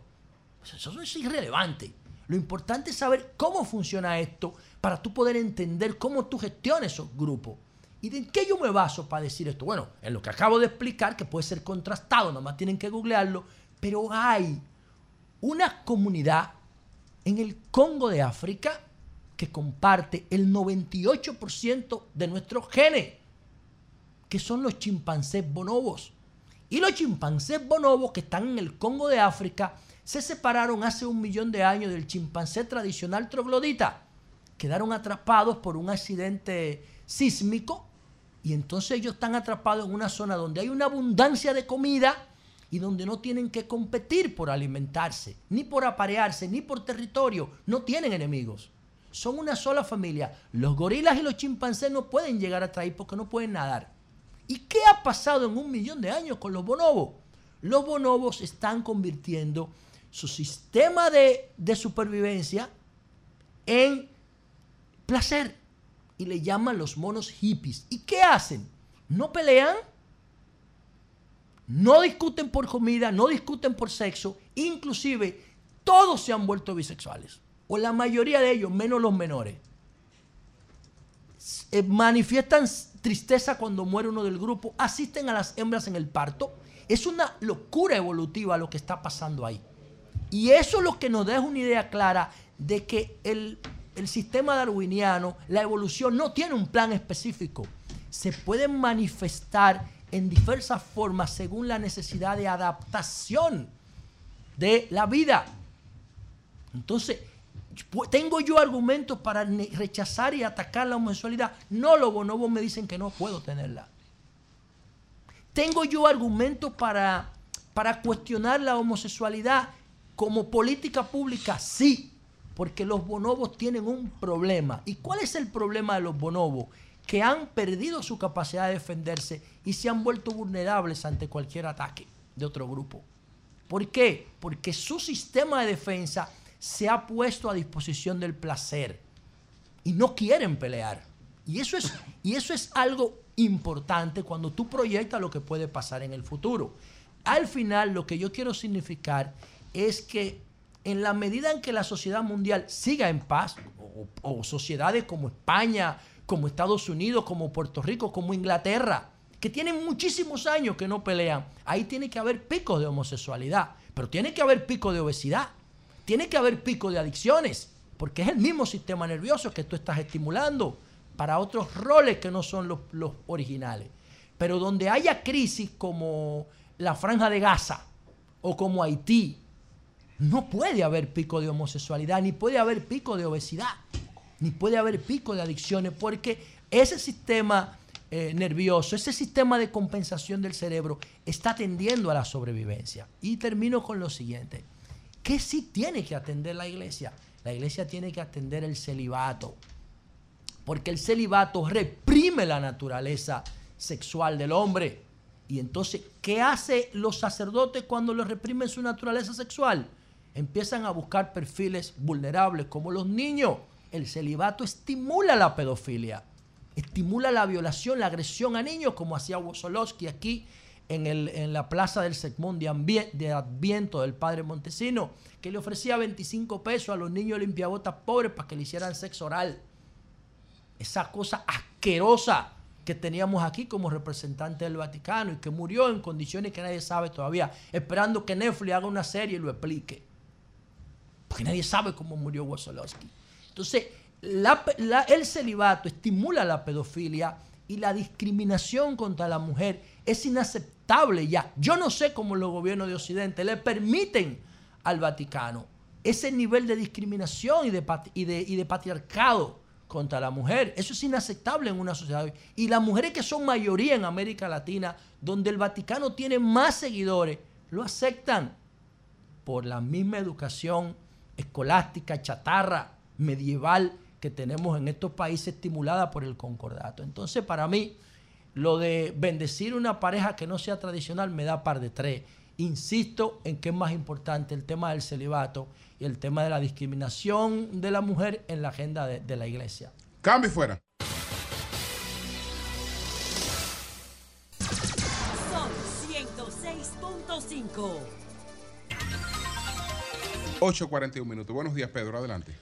Buenos días, don Julio Martínez Pozo. Buenos días, María Elena, que es la reina de este elenco.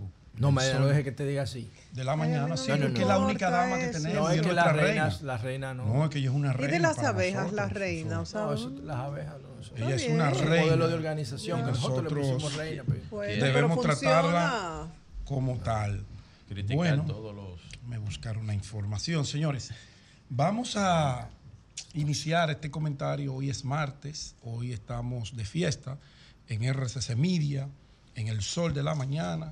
Llegó el día esperado, la inauguración de esta poderosísima eh, cabina eh, única en el país y en la región. Antes de hacerla se tomaron en cuenta eh, todas las peculiaridades y las necesidades que ameritaba pues una cabina para un programa del alcance y la magnitud de El Sol de la Mañana, que es el programa más influyente de la radio y la televisión dominicana.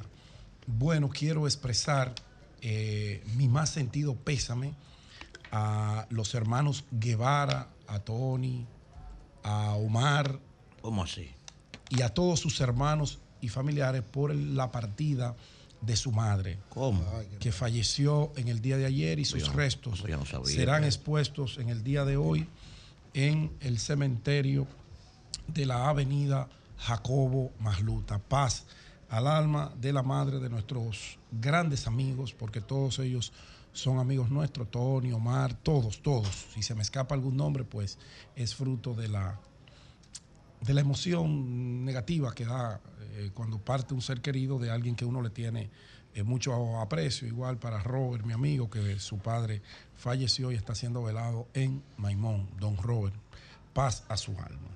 Bueno, eh, quiero leer esta nota que me hacen llegar nuestros amigos de la AFP, Asociación Dominicana de Fondos de Pensiones, y es que me dicen que entregan más de 5.694 millones entre enero y septiembre por ingreso tardío y herencia. Entre enero y septiembre de este año, las AFP entregaron más de 5.694 millones de afiliados que ingresaron al sistema con 44 años o más y a familiares de afiliados fallecidos, según informó ayer la Asociación Dominicana de Administradora de Fondos de Pensiones.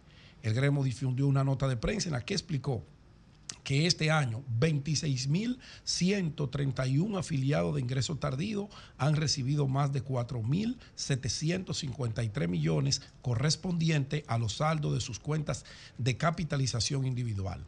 En tanto que en el mismo periodo las AFP han entregado más de 941 millones a familiares de 2.592 afiliados que han fallecido. Conforme a datos de las AFP, miembros de la ADAF, estas herencias se han entregado a más de 8.401 personas. Kirsi Jaques, presidenta ejecutiva de la ADAF, dijo que la entidad y sus miembros siguen promoviendo y realizando mejoras para facilitar los diferentes servicios a los afiliados, así como el acceso a sus fondos y a los beneficios para ellos y sus familiares, con el progreso significativo de acceso y beneficio que se ha venido implementando. Y con esto termino. De acuerdo con las estadísticas del boletín número 81 de la Superintendencia de Pensiones CIPEN, 778 afiliados han empezado a recibir nuevas pensiones por discapacidad y 1.871 familiares tienen nuevas pensiones de sobrevivencia. Más información, usted puede entrar a la página de la ADAF.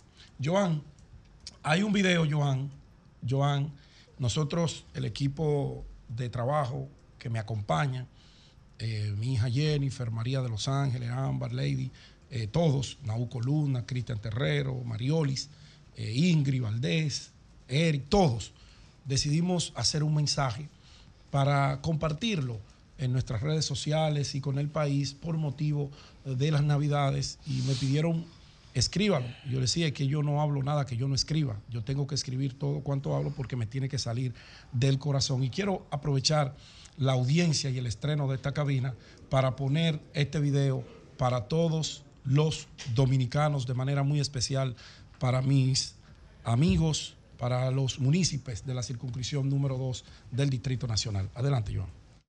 En estas Navidades quiero pedir a Dios por ti, por tu familia, que nos acompañe la salud y nos alcance la prosperidad. Trabajando duro, poniendo el corazón y la fe, juntos lograremos alcanzar nuestras metas. Somos solidarios, somos alegres, somos dominicanos. Lloramos, reímos, nos reinventamos, pero siempre para adelante. Levantemos juntos el verde de la Navidad y la esperanza. En familia, esperemos la llegada del niño Jesús que cada año renace y nos recuerda lo que somos. ¡Felices fiestas! Lindo. Muy lindo, muy lindo, te felicito. Gracias, gracias camarada. Bueno, muy bien. Dios te bendiga. Gracias, camarada. Eso es lo que necesitamos en República Dominicana, que en familia podamos enfrentar todas las adversidades que nos puedan llegar y también en familia disfrutar de los momentos agradables que la vida nos presenta, pero siempre teniendo la familia como el eje principal de impulso, de asociación, de valoración y de sustento para todo cuanto hacemos. Feliz Navidad para todos los dominicanos. Son mis más sinceros deseos. Bueno, entrando al tema central, ustedes saben, el año pasado fue catastrófico. O digo el año pasado porque creo que ya terminó y todavía no ha terminado. Hay una ligera confusión. Este año que no ha concluido ha sido muy difícil para el sector construcción. No solamente vivir los estragos, todavía los remanentes de la pandemia del COVID-19, que todo el mundo sabe que paralizó por completo el tema de construcción de viviendas y otras es, construcciones en el país, sino que también este año, fruto de todos esos remanentes que han traído consigo las crisis, la crisis internacional, el alza del acero, el alza del cemento, el alza de los agregados, el alza de todos los insumos que tienen que ver para la construcción, con el agravante de, una, de un aumento desconsiderado de las tasas de interés. Y el aspecto de la inflación que golpeó eh, duramente a los dominicanos y que nos sigue golpeando como la brisa. Ese sector al cual mínimamente uno tiene la oportunidad de participar como emprendimiento, como mecanismo de generar empleos, se ha visto seriamente desafiado al punto que las ventas en el sector inmobiliario han caído en más de un 70-80%. Y esto no lo dice Pedro Jiménez. Cuando usted entra a la página de Acoprovi y ve los detalles de cómo fue el movimiento de ventas para el sector en el año 2023, es completamente desgarrador, es completamente nefasto. Y esto tiene, pues, como decía anteriormente, eh, eh, situaciones que han provocado eh, esa baja considerable. Yo tengo cientos de amigos que son desarrolladores de proyectos, desde proyectos de 10 unidades, 5 unidades, hasta constructores de 200 y 300 unidades eh, familiares, que ustedes saben que antes de la pandemia, pues había un dinamismo, había un desarrollo, la gente estaba comprando viviendas. ¿Por qué? Bueno, había un atractivo y era el precio de esas viviendas. Había otro atractivo. ¿Cuál era? Bueno, el costo de financiamiento, pero había otro atractivo para los, contra- los constructores eh, eh, insertarse a desarrollar. Fue tan dinámico que mucha gente que estaba en otros renglones de la economía dominicana pasaron a, invertir en el sector construcción porque era sumamente rentable. Rentable para el que construía, rentable para el que invierte, pero rentable además para aquel que podía adquirir una unidad ya sea para vivienda, ya sea para dedicarla al negocio de la renta a través de esas diferentes eh, plataformas como Airbnb y otras más. Pero ahora se han ido alejando esos capitales y todo está paralizado. Cuando usted conversa con los constructores y le pregunta, tu último proyecto, ¿cómo te está yendo? Y me dice, bueno, la gente que le había vendido en plano, la mayoría me están solicitando que les devuelva el dinero, que me cobre una penalidad y que les devuelva el dinero, porque con el costo del financiamiento se le hace sumamente imposible poder adquirir una vivienda porque los hogares dominicanos tienen una carga económica que ha sido severamente impactada por el tema de la disminución salarial. Y cuando yo digo disminución salarial, quizá usted dirá, pero a nadie le han bajado el sueldo. Bueno, claro, cuando usted gana 50 mil pesos y usted con esos 50 mil tiene que pagar el colegio, tiene que pagar combustible, tiene que pagar la unidad de vivienda, ya sea alquilada o ya sea a través de un financiamiento, más el mantenimiento de esa familia y el costo de la inflación le disminuye eso en un 30, un 40%, su salario ha disminuido porque disminuye su capacidad de adquisición de bienes y servicios. Y eso es lo que está impactando a la República Dominicana y eso es lo que ha producido una merma que algo tendremos que hacer para el año 2024, un año electoral en donde el gobierno estará plenamente concentrado en ganar su reelección y la oposición estará plenamente concentrada en sacar al gobierno de turno y entrar ellos, es muy desafiante porque nadie invierte. Y cuando no hay inversión en un sector tan pujante como lo es la construcción, la economía se nos viene abajo porque es el principal generador de empleos de la República Dominicana, de la mano de obra local y de la internacional también, pero también el generador de riqueza porque cuando hay 10 proyectos en Cristo Rey, cuando hay 10 proyectos en Bonao, cuando hay 10 proyectos allí, las ferreterías, los comercios locales se movilizan porque le compran materiales, pero también la gente que trabaja le compra artículos de primera necesidad. Ojalá, ojalá, y el año 2024, después de las elecciones, porque no tengo la más mínima esperanza de que antes de eso pueda haber una dinamización de ese sector y de otros sectores, podamos volver a recuperar los niveles de crecimiento y sostenibilidad y que estos constructores que tienen préstamos, que tienen todos esos edificios terminados, pero sin clientes que les interese comprarles, puedan recuperar sus inversiones y la gente que necesita adquirir una vivienda pues tenga un préstamo más blando, más blando para poder adquirirla. Ahí se los dejo. Son las 8.53 euros. Adelante. Gracias al Dios Todopoderoso Jesús, mi Señor, Salvador y Guía, como siempre inicio con la palabra de Dios, Efesios 5:28. El esposo debe amar a su esposa como a su propio cuerpo, el que ama a su esposa a sí mismo se ama. Y empiezo con este versículo porque hoy, 19 de diciembre del 2023, cumplo 36 años de casado con Sinaida Rodríguez, dando gracias a Dios por haberme dado la mejor mujer de la tierra para que sea mi esposa. Gracias. al 36 Señor. años, tú ves. Eso no 36 tiene que ver que con matrimonio y con nada. Eso tiene que ver con que ustedes son compatibles. No, eso tiene que ver con matrimonio. Voy a, voy referirme a la decisión del Vaticano. Antes quiero eh, recordar que la revista, la quinta edición de la revista Señales TV ya está circulando. Está también la versión digital en la página señalestv.com y pueden verlo. Tiene una- un elemento fundamental como artículo que es sobre el doctor Peña Gómez, por qué el doctor Peña Gómez no pudo llegar a ser presidente de la República y además una serie de artículos interesantes sobre todo lo que ha hecho Señales TV durante este año. Así que gracias a todos los que estén interesados o llaman a nuestra oficina 809-473-8151 o entran a la página de Señales TV, señalestv.com y ahí está la versión digital. Miren, el Vaticano tomó una decisión que evidentemente ha generado una gran discusión y desde mi punto de vista esta decisión es una muestra de temor, es un sentido de oportunidad de parte del Vaticano para tratar de enfrentar lo que han sido los ataques de la comunidad LGTB en contra de la Iglesia Católica y, y del Papa Francisco. una forma, digamos, de tratar de congraciarse sabiendo que están actuando contrario a la palabra de Dios.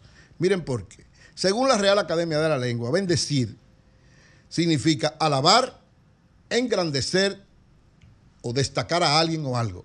Alabar, engrandecer y destacar a alguien o algo.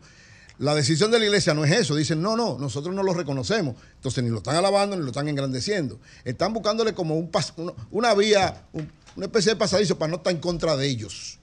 Y más grave todavía, de acuerdo a los que somos creyentes y a la Biblia, usted bendecir es conceder la gracia divina de Dios a algo. Y a un matrimonio que no sea como el Señor dijo, usted no le puede dar la bendición, no le puede entregar la gracia. Porque, oiga, hay dos cosas que son diferentes. Una cosa es la misericordia y otra cosa es la gracia. ¿Qué es la misericordia? Que toda la tenemos de Dios. Misericordia es, según la definición de la Biblia, es no darnos lo que merecemos por ser pecadores. Es decir, Dios no nos da. Todos somos pecadores. Todos estamos en alguna situación difícil frente a Dios. Entonces, Él no nos da lo que merecemos. Si fuéramos pecadores, nos estuviera dando muchísimo. fue- No, Él nos da amor, nos da confianza, nos da apoyo, nos da permanente. Esa es la misericordia. Ahora, la gracia es darnos lo que no merecemos. Es decir, como somos pecadores, el Señor no nos puede estar dando muchas cosas buenas. ¿A quién Él le da cosas buenas? A los que entonces están, le da la misericordia a todos y le da el camino para encontrar su palabra y llevarla a la práctica. La gracia es Pero no la bendice. La gracia es sacarte la loto. No, la gracia es la bendición de Dios. La gracia de Dios es su bendición, que es gratuita. Ahora, no al pecado, porque Dios ama al pecador, pero no al pecado. Y ahí la Iglesia Católica cometió un craso error por sentido de oportunidad. Es decir, usted ama al pecador, a todos los pecadores. Todo el que está cometido, cometiendo un pecado, usted tiene que amarlo y entregarle todo lo que usted pueda darle. Ahora, usted no puede ni alabar, ni engrandecer, ni destacar porque está estimulando a que siga en eso y lo siga haciendo.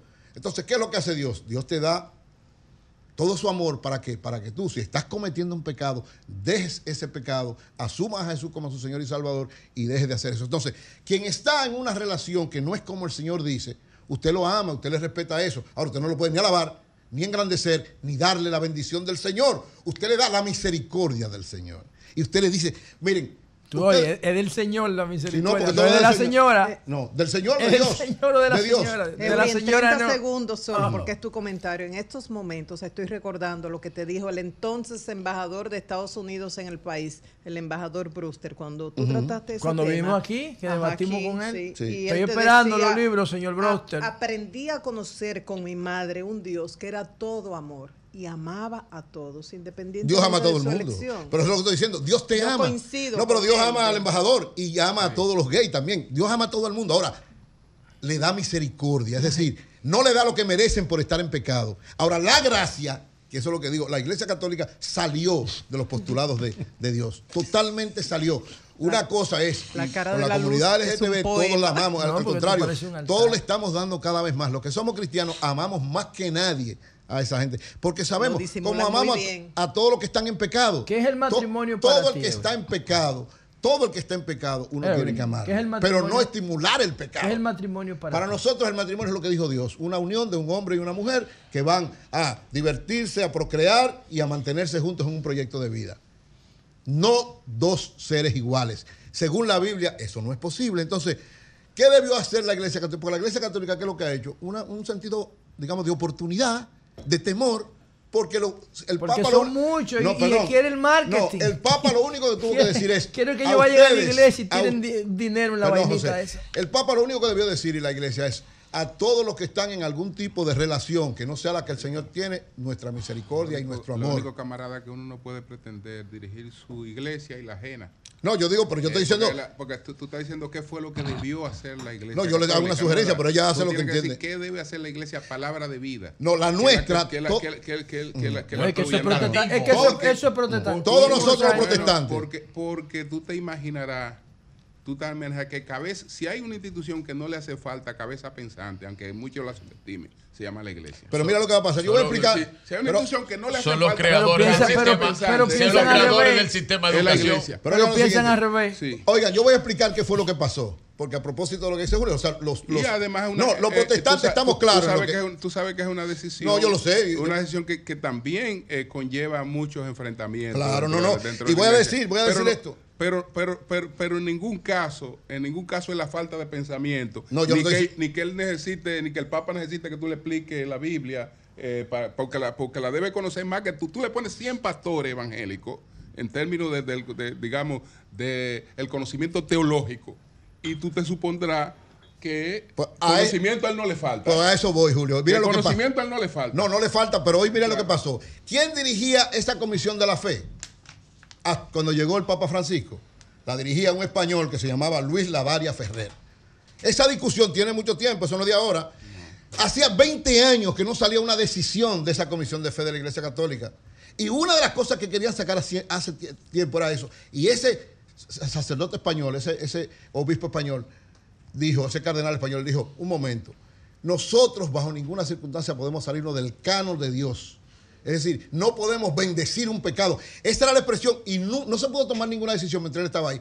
Cuando llegó el Papa Francisco, ¿qué hizo? Cambió a este señor, puso a un argentino, quitó el español, puso a un argentino.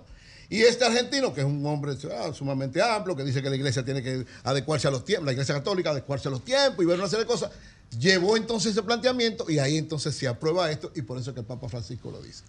Pero reitera, este que dirigió durante, que fue el que sucedió a, a- a Benedicto eh, XVI. Ese sí era, ese sí era a Ratzinger. Ese sí era bruto. Entonces, ese que es el que defiende De la, la firmeza, la firmeza de la fe, dijo muy claro que no podía hacer. Entonces, ahora perfecto. Ese era ¿Qué- más bruto que el que está ahora. Uno de los nosotros? intelectuales ¿Qué más grandes. Güey, ¿Qué entendemos nosotros los protestantes? Respetamos, la Iglesia Católica tiene todo el derecho de hacer lo que entienda conveniente. Ahora, esta decisión que tomó no es una decisión de fe, es una decisión, digamos, del temor a la comunidad LGTB y de tratar de oportunamente ganarse una parte de ellos, que así no que se actúa frente a los preceptos del Señor.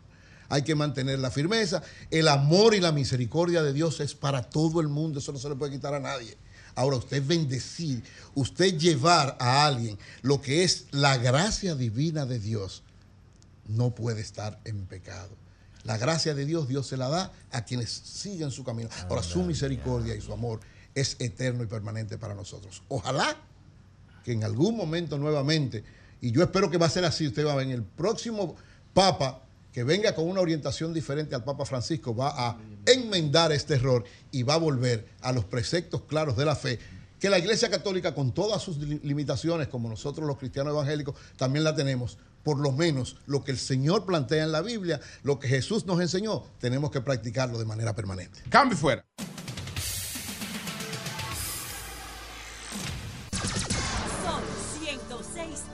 106.5.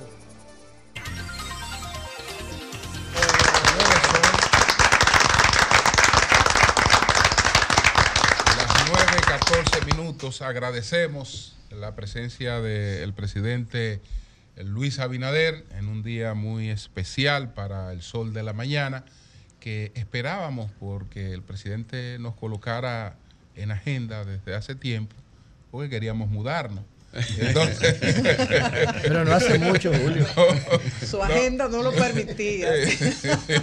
queríamos, queríamos, queríamos mudarnos. Así es que gracias, gracias, presidente, por estar con nosotros. Don Antonio Espallá, el presidente de RCC Media, que también está con nosotros por aquí. ¿Cómo está usted, presidente? Muy bien, muy contento de estar aquí. Tenía este compromiso con Antonio y con todos ustedes eh, para abrir esta nueva cabina que la veo muy bonita. Parece Muy una nave espacial. Sí, sí, muy, muy moderna. Pero muy contento de estar aquí también para responder todas sus preguntas eh, y hablar de la actualidad. Quisiera empezar, presidente, por la escogencia de los cinco nuevos integrantes del Tribunal Constitucional y preguntarle eh, no tanto por el presidente del nuevo Tribunal Constitucional, porque es una figura que fue consensuada en un consejo de la magistratura anterior, eh, incluso fue votada por a, unanimidad en, este, en este consejo.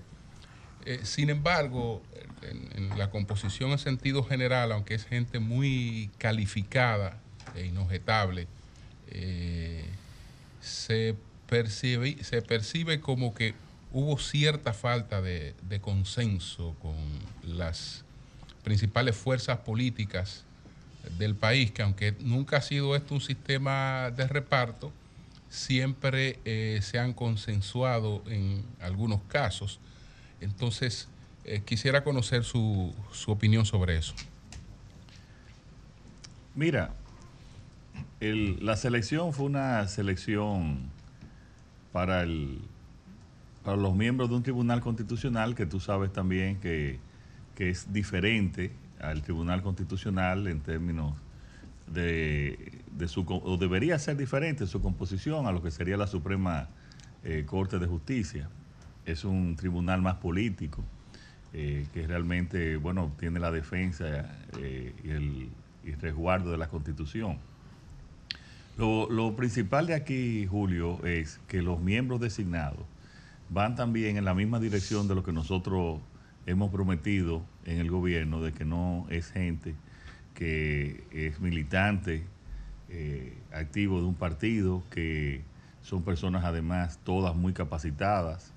Y también hay un equilibrio en términos generales, eh, en términos de sus ideas del Tribunal Constitucional. Una cosa importante, además que salieron cinco hombres y agregamos dos mujeres, eh, también que eso también equilibra más el Tribunal Constitucional eh, y, dos mujeres también de que le sobran méritos. Eh, personas, porque también en eso de consenso, el consenso no tampoco debe ser un reparto. Yo tengo que decirte que yo no tengo el gusto de, de conocer a esas dos personas a, a la- las mujeres, para ponerte un ejemplo. Y, bueno, eh, la verdad es que toda la sociedad ha reconocido la capacidad y nunca se va a estar de acuerdo completamente con, esta decisión. Y lo importante es que estamos seguros que esos cinco jueces van a defender la constitución como debe de ser y va a ser, y, además también, como también lo ha dicho y lo han aceptado todos, le sobran capacidades eh, para eh, eh, capacidades intelectuales. Yo pienso que, que esto enriquece eh, la- el Tribunal Constitucional, el primero que reconoció la- las bondades de esos nuevos jueces fue el mismo Milton Ray. Es muy difícil sustituir a Milton Ray Guevara, pero él, mismo, mismo reconoció que, que son buenos jueces.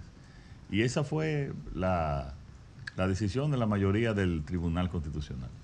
Señor presidente, le doy prioridad en esta primera ronda. Esperamos que podamos hacer varias preguntas a un tema de vida o muerte que nos afecta a todos, porque todo el que toma carretera está en esa tómbola trágica. ¿Qué puede hacer el gobierno para que dejemos de encabezar eh, como país la lista de la nación que tiene mayor número de muertes por año por accidentes de tránsito. Casos recientes, el año pasado ese autobús con cerca de 50 turistas se volcó.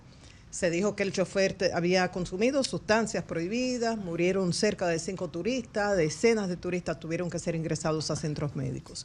Más recientemente, hace unas semanas, en Quitasueño, San Cristóbal, otro accidente, cerca de 12 fallecidos. Y uno se pregunta, ¿qué control tienen las autoridades de los conductores? Hora de descanso, si han consumido drogas o alcohol, si manejan de manera temeraria, si tienen la formación, el mantenimiento de los vehículos, puntos críticos en la carretera donde de manera reincidente hay accidentes. ¿Qué pueden hacer las autoridades? Esto es un caso que es como una emergencia nacional. Sí, mira, nosotros est- estamos muy preocupados por ese tema y desde hace eh, aproximadamente dos años hemos estado reuniéndonos sobre el tema de los accidentes de tránsito. Tenemos muchos años con esa, casi, casi una década tenemos con eh, esas estadísticas. Y al estudiar también, primero vamos a estudiar las estadísticas. Las estadísticas básicamente, que es como tú dices, pero se refiere, y, y es un tema también muy, muy delicado, muy complejo, básicamente eh, a los motoristas. O sea, la gran, el 65% de las muertes son motoristas. O sea que si se segrega, cuando se segrega de vehículos de cuatro ruedas, estamos ligeramente por encima del averaje. Entonces, para, para tú saber y, buscar la solución a un problema, tú primero tienes que tener la radiografía de este.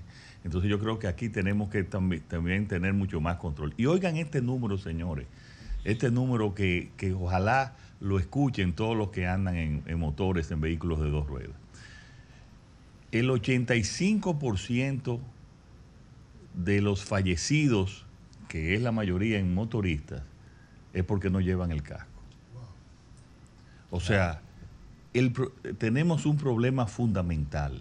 Entonces, repito, que hay que segregar, eh, cuando vemos los vehículos de cuatro ruedas, siempre tenemos que mejorar y estamos haciendo medidas también para mejorar, pero básicamente el problema que nosotros tenemos es en la protección de los motoristas. Que en otros países, Aquí podemos ver fotos, por ejemplo, de Vietnam y de otros países del sudeste asiático, que hay una enorme cantidad también de motoristas. La India. En la India. Pero también, y especialmente, y digo el sudeste asiático porque hay más disciplina y control allá, José, eh, todos llevan cascos. Y este es un, eh, aquí tenemos nosotros también que hacer eh, prácticamente una, eh, una acción nacional para presionar para que lleven casco. Nosotros lo empezamos a hacer al principio, incluso eso lleva muchas muchas quejas y muchas críticas, porque hay que accionar y a veces hay que hacerlo por el bien de ellos en ese sentido. Yo te voy a mandar esas estadísticas, incluso es bueno que ustedes las lean aquí para que la, la discutan. Y el otro tema también que uno está muy preocupado, y yo sé que la gente y el diario vivir de las personas, de las familias, que es el tema del tránsito. Ahora, señores, yo les quiero decir algo.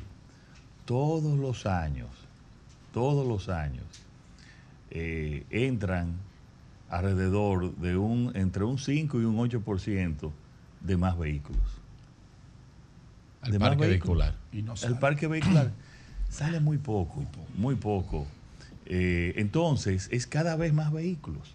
O sea, estamos en una situación que eh, la verdad eh, eh, es un tema. Hay mucha gente que dice que, que vamos a, a tomar estas medidas de limitaciones. de Eso es casi imposible aquí en esta sociedad. Eh, entonces, ¿qué, ¿cuál es la respuesta a esto? La respuesta a esto, señores, es un sistema de transporte colectivo masivo en la cual nosotros hemos estado trabajando. Lo anunciamos hace unos meses, estamos haciendo y buscando los recursos que ya los tenemos identificados. El sistema integrado de transporte es más, yo puedo decir que ya, eh, aunque lo habíamos anunciado para el segundo semestre del próximo año, es muy, es muy posible que ya en enero por lo menos el sistema de teleférico de Santo Domingo Oeste lo estemos licitando.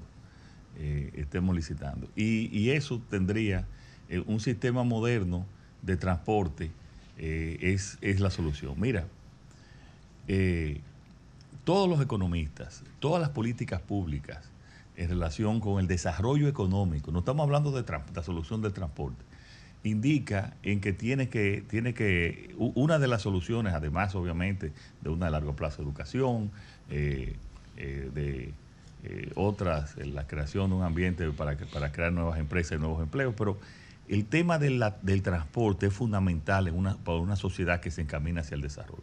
Y por eso estamos haciendo, eh, trabajando en el metro aquí de Santo Domingo, que lo, que lo llevamos, lo estamos llevando hasta la zona eh, oeste, incluyendo llegando hasta los Alcarrizos, Pantoja. Estamos transformando el sistema de transporte de Santiago también, que son las dos ciudades donde es bueno que ustedes sepan que los trabajadores tienen que gastar entre un 20 y un 25% de su salario en transporte y no en un buen transporte.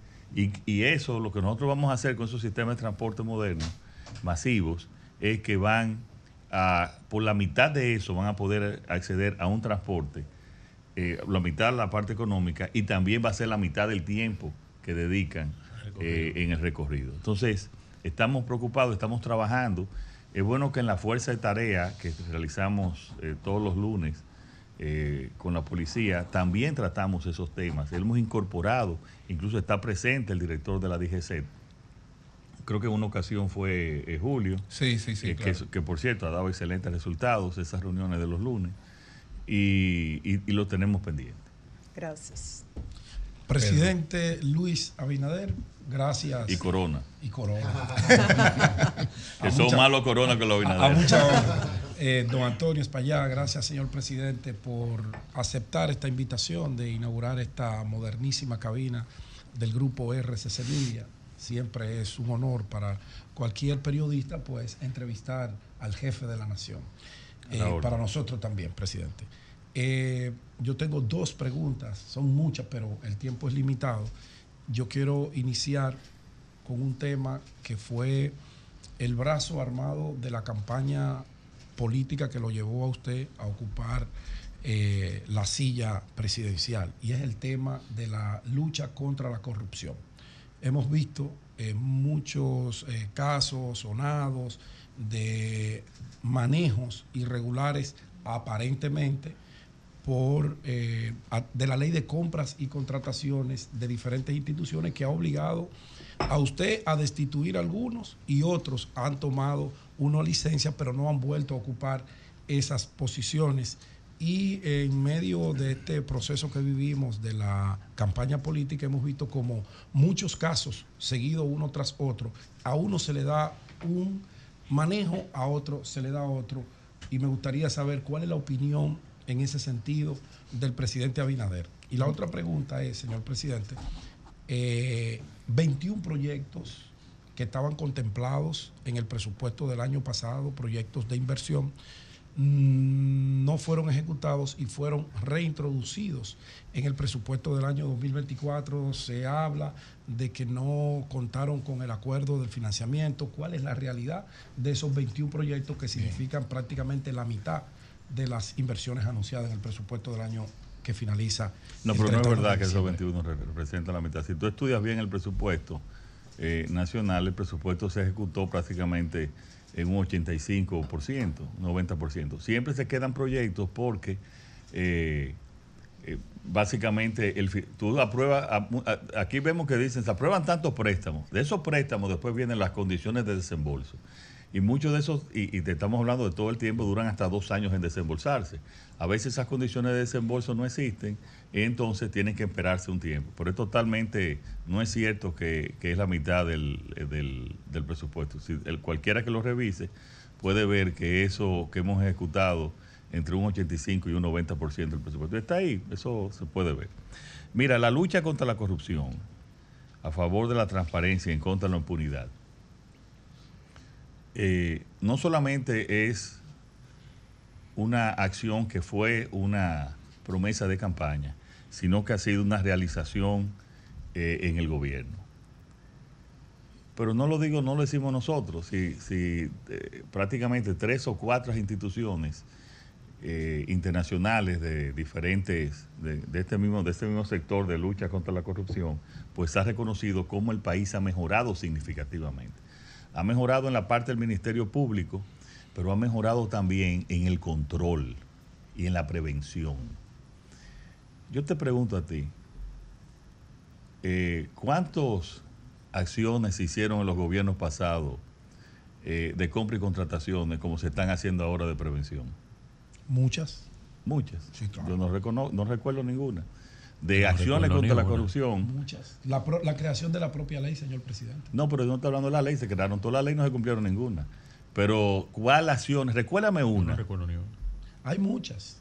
Sí, sí, pero ¿cuál? Bueno, pero que no te recuerdas. Mira, son tantas que no te recuerdas Pero ninguna. yo no soy el Pero ahora, Pero no, pero yo te estoy, te estoy Yo no- diciendo. no este- no recordamos. Este- este es un- No recordamos. Este es un programa, no, no, pero este es un programa democrático. No. eh, eh, devolvió muchos proyectos. Yo no recuerdo. No los tengo en la Bueno, lista, pero sí están. Solo hay Son tantos que no se recuerdan ninguno. Pero mira, oye, nosotros sí hemos hecho y hay control. A tal punto que aquí, en ninguno de los casos que tienen que haber salido, yo no, yo no puedo garantizar que no hayan casos de corrupción. Yo lo que tengo que garantizar es que yo actúe y estoy actuando, cosa que no era en el pasado. Y yo le voy a decir algo. ¿Cuántos, eh, ¿Cuánto se ha afectado el erario? ¿En qué casos se ha afectado el erario aquí? El patrimonio público. Te dice, señor presidente, usted me pregunta. Sí, ¿en qué caso se ha afectado el patrimonio? El go- caso Intran, por ejemplo. No, el se caso Intran- un 20% y el contrato tuvo que devolverlo. Ahora el país no sabe pero ahí no hay con ahí están, hay que, todavía no se sabe si se ha afectado o no. porque hay que ver cuál es la auditoría, cuánto el ha invertido. director de compras y contrataciones, señor presidente, le dijo Bueno, al país que el To- contrato Pero hay que ver, todavía no se sabe, todavía no se sabe si se ha afectado. Todavía no se sabe si está afectado. Aquí se está actuando, a diferencia del pasado, se está actuando contra quien sea. Y eso no era la actitud anterior. Y eso lo vamos a continuar. Obviamente estamos en una, en una etapa ya electoral que van a venir to- todas mil acusaciones y nosotros tampoco podemos responder a cualquiera que se presente, a cualquiera que diga que hay un acto, que hay un acto de, de corrupción. De corrupción. Aquí tenemos el Dirección General de Compra y Contratación, aquí tenemos las Contralorías. ¿Cuándo se habían publicado eh, auditorías como se están publicando ahora?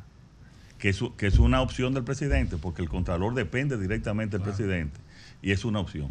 Nosotros tenemos esa lucha, que es una lucha difícil porque hay que decir que la corrupción estaba enraizada a todos los niveles de la sociedad dominicana. Y vamos a continuar. Y lo que te puedo decir es que somos muy diferentes a la acción que había anteriormente de los gobiernos anteriores. Y lo vamos a continuar siendo. Y les puedo decir algo. En una sociedad, esta- estas son decisiones que son decisiones valientes y que sabemos lo que, lo que esto significa. Pero una sociedad que no combata la corrupción nunca se va verdaderamente a desarrollar. Nunca se va a desarrollar. Bueno, señores, antes de continuar con las preguntas, saludar a Ramón Mercedes, nuestro corresponsal en Nueva York, que está por aquí. Él un poco más adelante, no sé si allá ah, vamos a habilitar este micrófono. Dice que trae una pregunta desde Nueva York, presidente. Usted se la respondería, hacemos. Manuel. Señor presidente, primero agradecer su presencia aquí, es un honor para nosotros. Presidente, dos cosas. Primero, el tablero geopolítico se encuentra en un proceso de transición. En esa dinámica, ¿verdad? La Unión Europea ha diseñado su nueva estrategia global y el propio Estados Unidos ahora ha lanzado un proyecto. Que es la, la Alianza para el Progreso Económico de las Américas. Recientemente usted estuvo reunido con el presidente Biden. Saber cuál es el plan que usted ha diseñado de conformidad con los intereses nacionales nuestros para aprovechar esa nueva dinámica de ese proceso de transición en el tablero geopolítico. Y segundo, su opinión, presidente, respecto a algunos actores de la oposición que hoy le hacen críticas a usted con temas que ellos tuvieron la oportunidad de solucionarlo y no le dieron solución. Me gustaría su opinión sobre eso. Mira, tanto la Unión Europea que ha, que ha presentado el plan Global Gateway de apoyo de la Unión Europea y en la reunión que sostuvimos de la CELAC con la Unión Europea, pues se anunció también eh, la, la Alianza para el Desarrollo Económico, la PEP, eh, que es una iniciativa del gobierno norteamericano. Y bueno, hace, uno, hace mes y medio estuvimos en, en Washington eh, con, con los miembros de la PEP y, y la presentación del presidente eh, Biden. Sí te puedo decir, Manuel, que esos proyectos toman tiempo. Sí, claro. Esos proyectos, tú sabes, son proyectos eh, que se presentan, que son muy auspiciosos, tienen muchas, eh, muchas eh, oportunidades, pero toman su tiempo, toman su tiempo. Mira, ayer yo estaba con el, representante federal, Adriano Espaillat, y me estaba hablando de que él tuvo la iniciativa eh, para extender dos kilómetros del metro de Nueva York. Y yo le pregunté, eh, Adriano, ¿y qué tiempo va a durar este proyecto? Me dice, bueno, como ocho años. Wow. Ocho años. Wow. Sí, ocho años. Entonces, eh, allá eh, eh, eso toma su eh, con eso te pongo un ejemplo, imagínate, eso se toma su tiempo. Eh, y nosotros sí te puedo decir que estamos viendo todas las oportunidades e identificando proyectos. Siempre muchos de estos proyectos están relacionados con energías renovables, que nosotros le hemos dado un gran impulso. Y, la, y también otros tipos de proyectos alineados con lo, con lo que son ya eh, proyectos de modernidad, de tecnología. Y, te puedo decir que estamos como cualquier otro, eh, como cualquier otro, eh, más que cualquier otro gobierno, realmente buscando esas oportunidades. Ahora yo les voy a decir algo a ustedes, miren, el que se piensa desarrollar, el país que se piensa desarrollar, pensando en que va a contar con la ayuda internacional, eh, no va a llegar muy lejos. Nosotros tenemos eh, que desarrollarnos como lo hemos estado haciendo, eh, con el propio trabajo, la propia inversión, las propias medidas de nuestro gobierno. Y, y nos ha dado resultados en los últimos 30 años. Ha habido un crecimiento importante en la economía dominicana. Obviamente han habido proyectos que han tenido el apoyo, pero básicamente ha sido con proyectos buscados, con financiamiento, a veces financiamiento internacional, como es normal, eh, pero con proyectos de definición eh, propios. Mira, yo estoy muy optimista con el próximo año, el año 2024. El objetivo de la política económica de este año era controlar la inflación. Una inflación provocada por esa guerra de invasión de Rusia a Ucrania, bueno, que trastornó eh, eh, eh, incrementó las materias primas, tanto las materias primas de producción agrícola como las de hidrocarburos, y eso logramos controlar la inflación. Y ese era el objetivo. Y obviamente, para tú controlar la inflación, no podías, eh, tenía también que controlar el crecimiento, y por eso el crecimiento, yo proyecto que va a estar en un 2.5%. El próximo año, todos los organismos internacionales y nosotros también estamos viendo un proyecto de, un, de 5%, que nos va a permitir continuar con todos los planes eh, y, el, y, el presupuesto además eh, planificado por los quinquenal, planificado por los próximos cinco años que hace el MEPIT para todos los proyectos de desarrollo. Yo no quiero hablar de lo que ha hecho o no hicieron en el pasado, Manuel. Lo que ya a mí me corresponde es hacer y actuar, y eso es lo que estamos haciendo, haciendo y actuando con reformas eh, fundamentales que tenían muchos años. Mira, la reforma de la policía es una reforma ya que no tiene reversa y que hemos avanzado. Que, que- que- que está solucionado el problema de la policía, pero por supuesto que no, como no le está solucionado en ninguna parte del mundo, pero hemos avanzado en los temas de reforma. Ayer dimos datos que fueron datos donde han bajado prácticamente eh, todas las cifras. Miren lo que el, el tema de la educación, hemos estado avanzando, fíjate, ahí están los números, los indicadores de PISA eh, también. Estos temas de transporte también, estamos avanzando y, y en los próximos cuatro años vamos a dar un salto enorme en la solución a esos problemas de transporte. En los temas de institucionalidad y de control eh, de combate a la corrupción, hemos dado un salto gigante. Eh, entonces, lo importante es que estamos avanzando eh, en, en toda esta reforma. Nos quedan reformas, por ejemplo, en el tema de las distribuidoras eléctricas. Si bien hemos mejorado y tenemos varios proyectos de generación prácticamente de, de, eh, que ya para eh, unos años tendremos una holgura en la generación, pero nos falta en la parte de la distribución eléctrica porque se necesita realmente una, una inversión importante. Y después problemas que vienen con el desarrollo, como el tema del tránsito, irlos, irlos solucionando. En la parte de la salud, aquí está pendiente, señores, el tema de, de la atención primaria. Está pendiente la inversión en la atención primaria y en muchas otras áreas especializadas. Ahora, eso necesita recursos, eso, necesita tiempo. Lo importante es tener identificados esos, eh, esos problemas y esas reformas pendientes. Lo que sí le puedo decir, y yo creo que lo siente el pueblo dominicano, es que hemos ido avanzando. Eury.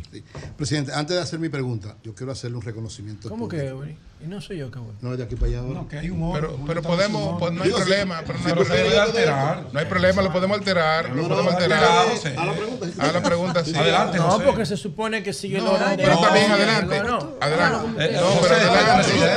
Adelante. Ah, dale, dale, dale. Adelante. No, está bien. Tú sabes que yo soy pero cristiano, adelante. te Tú hablo. eres el que cristiano. Yo soy cristiano, te Pero puedo decir adelante. Él lo cede, lo cede. Yo lo cedo. Adelante. Dale. Presidente, voy a Yo no hacer. tengo nada que ver en esto. No, yo- Voy a hacer, para no molestar más, tres preguntas breves. Digo, tres preguntas. Son Usted sabrá muchas. cómo la contesto. Primero, presidente. Primero, el, el presidente Nayib Bukele, como usted, está en reelección. Y él hizo una reunión pública con todos los funcionarios, advirtiéndolo de que el hecho de que hubiera un proceso de reelección no significa que se iban a relajar los controles preventivos de la corrupción y amenazándolo incluso, un poquito radical. Me gustaría saber si usted tiene un mensaje para los funcionarios. Ya usted ha quitado, ha dispuesto de 28 funcionarios importantes de su entorno por temas vinculados a acusaciones. ¿Algún mensaje para sus funcionarios de que a pesar de que estamos en reelección, tienen que cuidar el uso de los recursos públicos? Esa es la primera pregunta. Segunda pregunta. Hace unos 20 días que usted le pidió aquí con la quema que se entregue. Lo había hecho antes con Alia La Pluma. Alia La Pluma lo mataron detrás de San Bill la semana pasada. Kiko La Quema no aparece. ¿Algún informe a la población? Porque usted se lo pidió incluso con un lenguaje policial, un 29, una cosa de esa. Y, y tercero, presidente, aquí en RCC Media se están haciendo unos debates súper interesantes que coordina nuestro compañero Víctor Gómez Casanova a nivel municipal, a nivel congresional. El presidente Abinader consideraría la posibilidad de asistir a un debate con la oposición, con Abel Martínez Durán, con Leonel Fernández, cuando la campaña entre más en calor?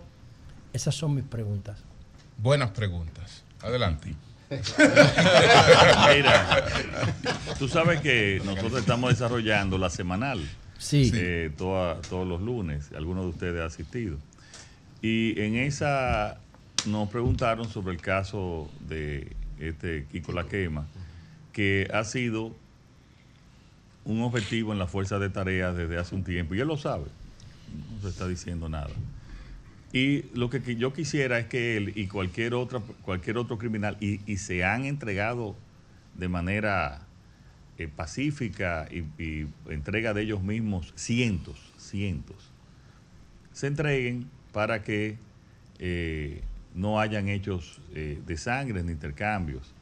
Eso es lo que quisiéramos con todos los criminales y no es una excepción con, con Kiko La Quema. Ahora, lo que sí nosotros estamos mandando el mensaje y, y lo hemos hecho es que vamos a combatir cualquier estructura criminal. Que ninguna estructura criminal va a poder eh, subsistir con el conocimiento de las autoridades o en algunos casos, como existía, con, con la aprobación de las autoridades. Ese es el mensaje que estamos llevando. Y, y lo estamos haciendo y lo verdad y, estamos siendo exitosos eh, en esa tarea. Eh, sobre el tema de los debates, yo siempre he estado abierto a los debates, siempre he estado abierto. Eh, a lo, a lo- estuve en la oposición y lo estoy ahora. Habría que ver cómo se organiza, de qué forma eh, se hace. Antonio. Eh, yo pienso que se que deberían debiera de ser algo bien transparente para todos, pero yo siempre he estado abierto a los debates. Eh, y la primera pregunta. El tema del mensaje Ah, a los mira, funcionarios hace para que apenas, no se... Hace apenas dos semanas, y yo lo hago básicamente mensual, nos reunimos con el Consejo de Gobierno. Y lo primero que yo les digo es esto. Eh, la transparencia en la administración pública es innegociable. Se lo repito a todos. La transparencia en la administración pública es innegociable. Además, el mejor, el mejor mensaje al país, el mejor mensaje político al país, es un buen gobierno con una buena eficiencia y con transparencia. el que se sale de ahí ya es su problema. Y yo desde la primera parte, desde los primeros días de gobierno, yo digo que yo tengo muchos amigos, pero no cómplices. Bueno, vamos a volver a Uf. Eury, que Eury Uf. iba a reconocer Sí, al decía que quiero presidente. hacer ajá, un reconocimiento antes de la pregunta. Sí. Ahí mismo sentado, cuando usted era candidato presidencial. Cuidado. Yo le dije. Y yo que- no voy a protestar como José. Yo No, no, no, no. mismo. No, yo peleé por ti. No, no, porque ya había arrancado, ya había arrancado. Yo le Lo que, pregunté a no, usted. lo- lo que no me gusta es de que Eury dijo, le voy a hacer un reconocimiento. No, no, no, no. Todo el mundo boicotea. Le decía que estando sentado usted mismo, siendo entrevistado antes de ser presidente, yo le pedí públicamente, porque habíamos conseguido con el presidente Medina la promulgación de la ley 162-19, designando a Gilbert como héroe nacional, le pedí a usted que faltaba llevarlo al Panteón de la Patria. Usted me dijo, Eury, voy a cumplir con eso de que llegue. Y desde que llegó lo hizo, y no, fue más lejos incluso. Me incluyó en la comisión. Yo creía que era por lo del nuevo Domingo Sabio, porque Sí. ya, No, no, ya, no, ya, por ya tú lo has planteado varias Ya veces. claro, No, por- esto voy, porque no se lo había dicho nunca públicamente a él. Y además agradecer su sentido patriótico porque llevó a Abigail Mejía también al Panteón de la Patria. Otro hecho trascendente para el país. Hay que sacar a Santana Y ahora. lógicamente creo que ese tipo de cosas valoran mucho lo que es su actuación en sentido patriótico y los felicito de verdad por eso. En- mi pregunta va en el, en el orden siguiente. Una gran preocupación de todo el país es el nivel de endeudamiento del gobierno. Según cifras de la oposición, según cifras del gobierno, la, la- la deuda va entre 20 mil y 30 mil millones de dólares y según el- la CEPAL, se pagaron en este año alrededor del 20% del Producto Bruto Interno de intereses de la deuda nada más. Estamos hablando, según el CEPAL, lo publicó ayer, 222 mil millones de pesos solo en intereses. Es algo preocupante, entonces quisiera ver... No, no, del presupuesto, no del, del presupuesto, o sea, del, no del Producto Bruto Interno. el 20%, el 20% del presupuesto, exacto, que es un, un billón y algo. Eh, 222 mil millones, dice la CEPAL. Eso es preocupante porque limita el desarrollo. Entonces, ¿cuál es la visión en términos de mediano plazo? Sabemos que hay circunstancias que llevaron a que el gobierno tuviera que endeudarse, pero debe haber una política dirigida a tratar de que esto no afecte tanto al, al crecimiento y al- a fortalecer la economía. Mira, nosotros lo hemos explicado, el ministro lo ha explicado, y aquí tenemos que ver los datos en términos relativos, porque si no vamos a decir, bueno, el que menos se endeudó fue el ILI, y después del ILI, bueno, eh, fue el otro, por, eh, por- por los temas ya absolutos. Cuando nosotros llegamos al gobierno en agosto del 2020, la relación deuda con el Producto Interno Bruto. ¿Y por qué es importante la relación con el Producto Interno Bruto? Porque con el Producto Interno Bruto es que se puede, es las actividades económicas, para explicarle a la población, de ahí entonces eh, se cobran los impuestos según las actividades económicas y hay la capacidad de pago.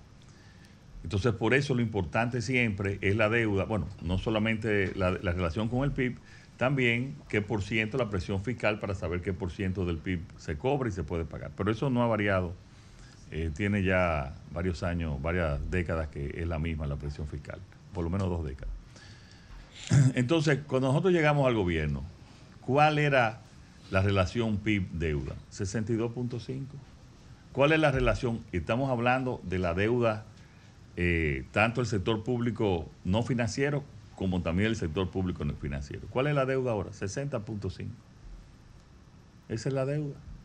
Pero, ¿por qué nosotros hemos recibido sin precedentes tres eh, aumentos en el nivel, eh, mejorías en el nivel crediticio? El último fue de Fitch. Por ese manejo.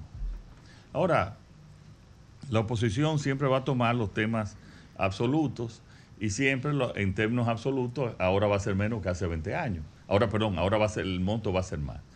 Ahora, ahí están, nos han dado el reconocimiento todos los organismos internacionales, todos, por el buen manejo de la economía. En un, pero, pero ¿cuál es, cuál es el mérito en este manejo? Señor, el, país estuvo detenido año y medio, parcialmente detenido con la pandemia. El 80% de los países aumentaron significativamente su nivel de deuda. Y nosotros, en términos relativos, búscate los grandes, las grandes economías, y nosotros lo disminuimos. Fuimos uno, creo que de- mientras el 85% lo subió, nosotros el, el- país lo disminuyó. Entonces ahí está el resultado. Ahora, si, si vamos a los términos absolutos, imagínate, eh, ya eso es parte del manejo y de la, de la campaña política. Eh, pero los niveles de deuda están al mismo nivel que nosotros lo encontramos. Lo ideal sí es bajar a esos niveles a, a por cientos por debajo, eh, bueno, lo menos posible, pero por debajo de un 55% eh, para estar en niveles ya de seguridad.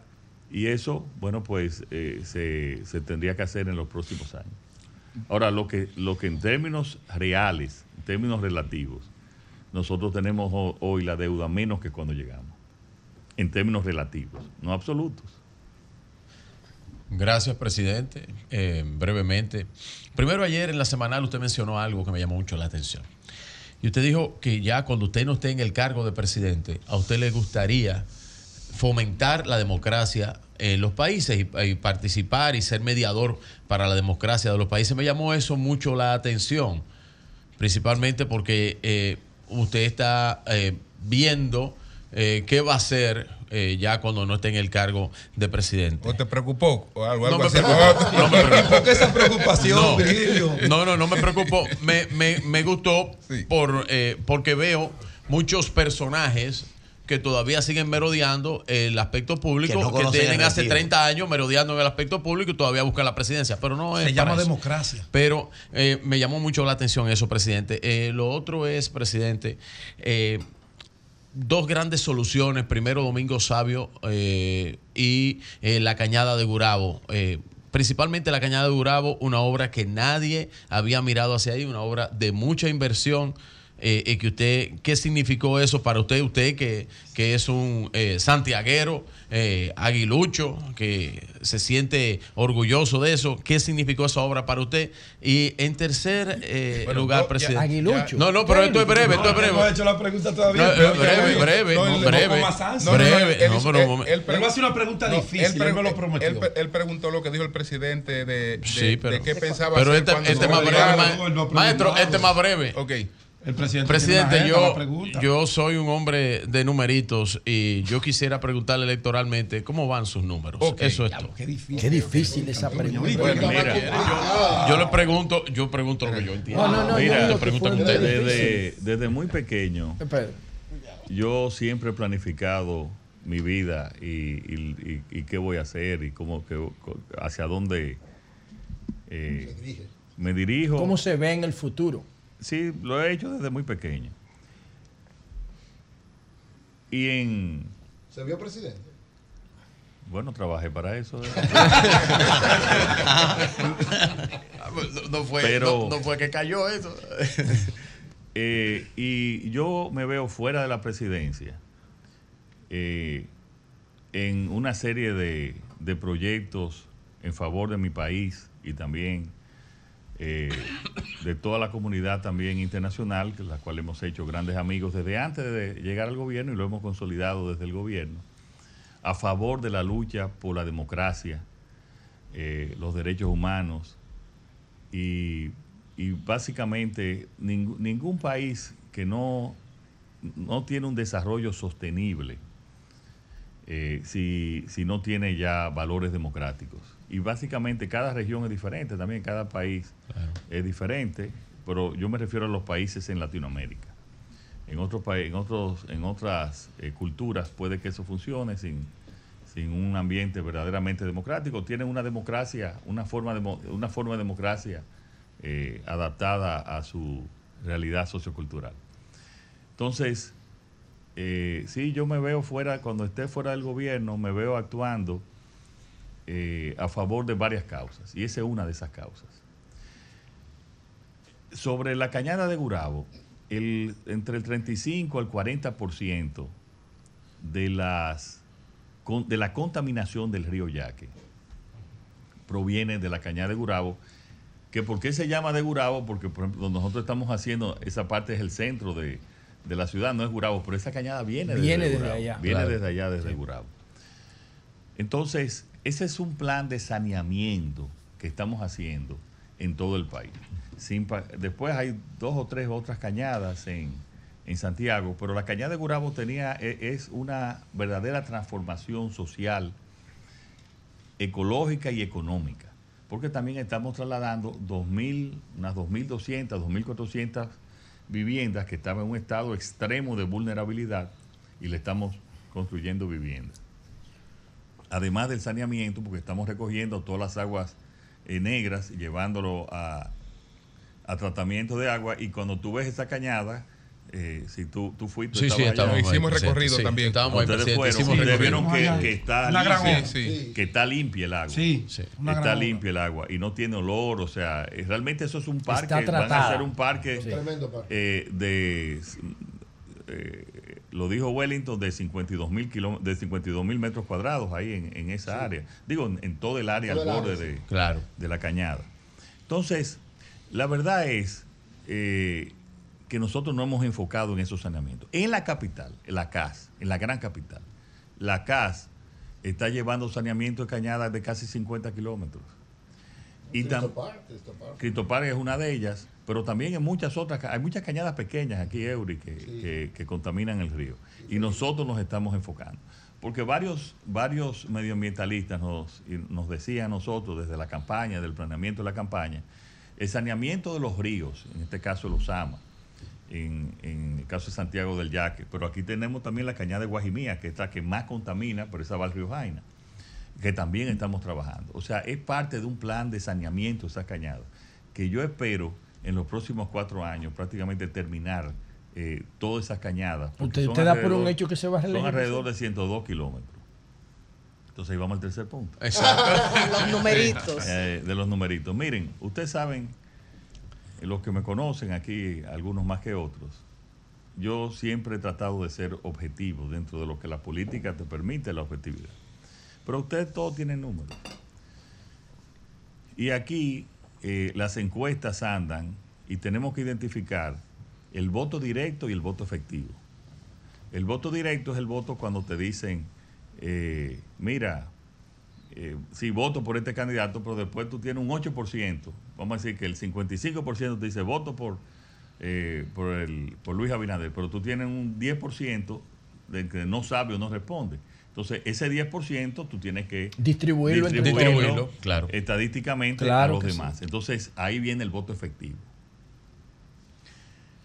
El voto efectivo hoy, de siete encuestas que nosotros tenemos, desde tracking diarios hasta encuestas, dos y tres encuestas semanales, anda hoy entre 57 y 62. Claro, en diciembre, porque tengo que ser objetivo, los gobiernos eh, mejoran, suben. Pero eso es lo que eh, anda hoy. Eso es hoy. Y eso y, con una fortaleza te dicen, tú puedes cambiar, el 90% te dice que no va a cambiar. Entonces, esa es la realidad. Ahora, yo les digo a los compañeros que algunos tienen estos datos, que nosotros lo que tenemos que hacer ahora es trabajar más. Eh, y yo sigo trabajando como si, como si esa no fuese la realidad. Pero esa es la realidad y la tienen, y la tienen, la tienen todos los partidos. Todos los partidos la tienen. Pero vamos a seguir trabajando. Vamos a, tenemos una ¿Cuánto es, presidente? entre 57 y 62. ¿Cuánto El bajó? voto ¿Cuánto efectivo. Bueno, yo quisiera bajarle algo, pero no, no me lo permiten los encuestadores. Ah. Eh, entonces, Tú quisieras que le baje. Lo veo como muy alto. bueno, pero eso la gente lo va a saber en las elecciones. Exacto. Pero por ahí, eh, yo le he dicho, y ya lo, lo adelanté en un discurso la semana pasada, para que la gente se vaya acostumbrando, le dije, miren, estamos rondando el 60%. Nunca lo había dicho, no lo había dicho. Pero para que la gente y, y la oposición, que lo siente un poco desesperado, a veces fuera de lo que tradicionalmente ha sido la personalidad de muchos de los participantes, eh, señores, también yo pienso que que la desesperación nunca ha conseguido votos. Esto es un pueblo sensato y la sensatez es que puede conquistar más votos. Además, eh, con unas elecciones no se acaba, nosotros perdimos muchas veces. Con unas elecciones no se acaba el mundo. Eh, yo pienso que lo importante es que tener, seguir con esta convivencia eh, decente, Estabilidad. la estabilidad, que somos señores, y, ustedes lo saben si, si cuando viajan en diferentes eh, foros, eventos, eh, incluso hasta eventos sociales, nosotros somos la envidia de toda la región. Este país es la envidia de toda la región. Eh, porque tenemos un liderazgo político más allá del gobierno, un liderazgo político que se ve sensato, que no se ve radical, y, en la cual podemos apostar a, a inversiones a corto, mediano y a largo plazo. Nayí y Ramón nos queda. Adelante. Bien, buenos días. Buenos días, también. presidente Luis Abinader. Eh, gracias por aceptar esta invitación eh, de don Antonio Espaillat a compartir con nosotros la inauguración de esta modernísima cabina de Sol 106.5. Yo tengo dos preguntas, señor presidente. La primera es con relación a algo que mencionaba hace un ratito José La Luz. Hablaba de 28 funcionarios que algunos han tomado licencia de forma indefinida, otros han sido destituidos por usted. Sin embargo, hasta el momento de esos 28, solo uno ha sido investigado, Luis Michel Dicen. Los demás no han sido ni siquiera llamados por la Procuraduría General de la República para entrevistarlos o investigarlos, interrogarlos. Y eso se ha quedado ahí. ¿Qué ha pasado? Que el Ministerio Público con los casos de este gobierno no es tan diligente como con los casos del gobierno de la pasada administración. Esa es una pregunta. La segunda pregunta, presidente, es la siguiente. Y a propósito de numeritos que le gustan mucho a mi compañero Sí, sí, sí. Virgilio Félix, es el siguiente. RD elige en su última entrega, que es una encuestadora de este medio, de RCC Media, cuando hablan de la situación de la seguridad, el 75.9% dice que es mala la seguridad ciudadana en la República Dominicana. Repito, el 75.9% dice que es mala. Y eso me lleva a recordar que en la campaña pasada, cuando usted estaba aspirando a la presidencia de la República, usted eh, trajo a Rudolf Giuliani a la República Dominicana y prometió la aplicación de ese plan de seguridad elaborado por Rudolf Giuliani aquí en nuestro país porque había tenido éxito en la ciudad de Nueva York. Pero ¿qué pasa? Cuando usted llega, incluso usted llegó a ofrecérselo al presidente Medina para que lo aplicara. Cuando usted llega a la presidencia de la República, usted no aplica el plan de Rudolf Giuliani. ¿Qué pasó ahí, señor presidente? Bueno, parece que hay que invitarte a la Fuerza de Tarea, eh, porque ahí estamos aplicando las acciones que dieron resultados con Giuliani, incluyendo los cuadrantes que se están aplicando. Pero hay que recordar que yo llegué al gobierno donde prácticamente eh, en el 2020 y 2021 el país estaba cerrado. La seguridad no era un tema en ese momento. Los objetivos fueran otros de salir de la pandemia como salimos exitosamente. Los, todos los operativos, incluso el segundo hombre en la oficina, Juliana, tú sabes que ha tenido algunas dificultades. Lo del segundo hombre en, de, que dirigió toda esa transformación está prácticamente fijo en el país y trabajando con la Policía. Nacional. Eh, se llama John Juven. John Juven. John Juven es el segundo hombre de, de Giuliani y está fijo aquí. Te lo voy a presentar para que incluso hasta podría hasta venir aquí a explicar lo que se está haciendo. Excelente. Lo que se está haciendo. O sea que ahí estamos aplicando todas lo que se pueda aplicar, obviamente, al país como lo estamos haciendo y como lo dijimos en su momento y según los planes que teníamos. Y eso, eh, esos planes, por ejemplo, los cuadrantes, eh, la identificación de los, lo que ellos llaman los criminales de carrera, que son como estos casos que hemos mencionado, todo eso son recomendaciones de ese equipo. Pero tenemos también las mejores recomendaciones de, del Plan Colombia, también que funcionó en su momento. O sea, tenemos todo un grupo de asesores que estamos buscando lo mejor de cada país. Eh, pero vamos a ver si coordinamos para enero que venga, eh, que venga John aquí, que está trabajando, incluso está eh, con él. Ayer tuvo varias presentaciones en, el, en, en la fuerza de tarea.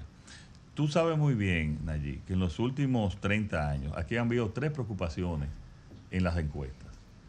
Eh, diferentes, ah, pero todo el mundo tiene números diferentes, porque hay que ver la manera en que tú le haces la, haces la pregunta. Y esas preguntas, bueno, pues tienen formas diferentes. Que son eh, delincuencia, seguridad, que la tiene durante los últimos 30 años, ha sido la principal preocupación de los dominicanos, durante los últimos 30 años. La segunda, los precios altos, Costo de la vida. costo de la vida.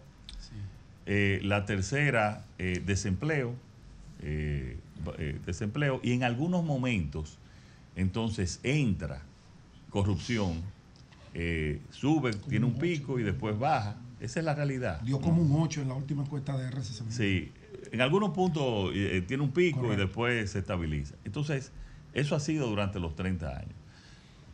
Pero no solamente en República Dominicana. Tú le preguntas hoy en cualquier país de Latinoamérica, porque es el tema que tú sufres cada día. Cuando nosotros estamos diciendo que ha mejorado, no quiere decir que no hay criminalidad, porque eso hay criminalidad. Pero cuando ha ido mejorando y nosotros estamos llevando por, eh, y tenemos los mapas de calor, y nos identificamos cuáles son las provincias que han subido la criminalidad y accionamos ahí, yo les puedo asegurar, y la gente también, y nosotros lo hemos medido en las encuestas, eh, que dice que ha ido mejorando la criminalidad. Que no la hay, imposible, la hay aquí, la hay en todas partes. En Estados Unidos, no sé si vieron una noticia, que los homicidios han crecido en más de un 30%, mientras que aquí hemos ido disminuyendo. Lo importante de esta reforma es que no se había hecho nunca eso, eh, Nayib. Te lo digo, no se había hecho nunca. lo que se está haciendo. Y lo pueden preguntar a todas las personas involucradas, que son incluso personas de la sociedad civil. Sobre el tema del Ministerio Público, habría que preguntarle al Ministerio Público a quién llama y a quién no llama. Hay cantidad de denuncias de corrupción del de los gobiernos anteriores que tampoco han llamado. Sería bueno preguntarle por qué, si es que no hay... eh, Pero de este solo han llamado uno de 28. Pero, si tú me permites. Sí, sí, como no, presidente. Eh, entonces, eh, hay, que, hay que llamar. Ahora, ¿cuál es el tema también que yo dije al principio? Aquí detectamos tempranos, temprano detectamos la corrupción. Aquí hay una Contraloría que trabaja. Aquí hay una Dirección General de Compra y Contrataciones que trabaja. Aquí hay una Dirección de Ética que trabaja. Entonces, cuando yo dije que aquí en ningún momento había ha sido afectado el patrimonio, es porque no ha sido afectado el patrimonio. Vamos a ver los, los, los casos que se mencionó, uno que mencionó Pedro, pero en los otros casos no ha sido afectado el patrimonio. Entonces, eso ya es una decisión del Ministerio Público a quién tiene pruebas para llevar y a quién no tiene pruebas para llevar. Hay muchas críticas también de actos de corrupción del pasado que no se han llevado. Y yo no he opinado, ni he opinado esto porque he dejado que ellos actúen de manera independiente como debe de ser. También, yo creo que ni tú, ni siquiera yo sé si lo han entrevistado o no.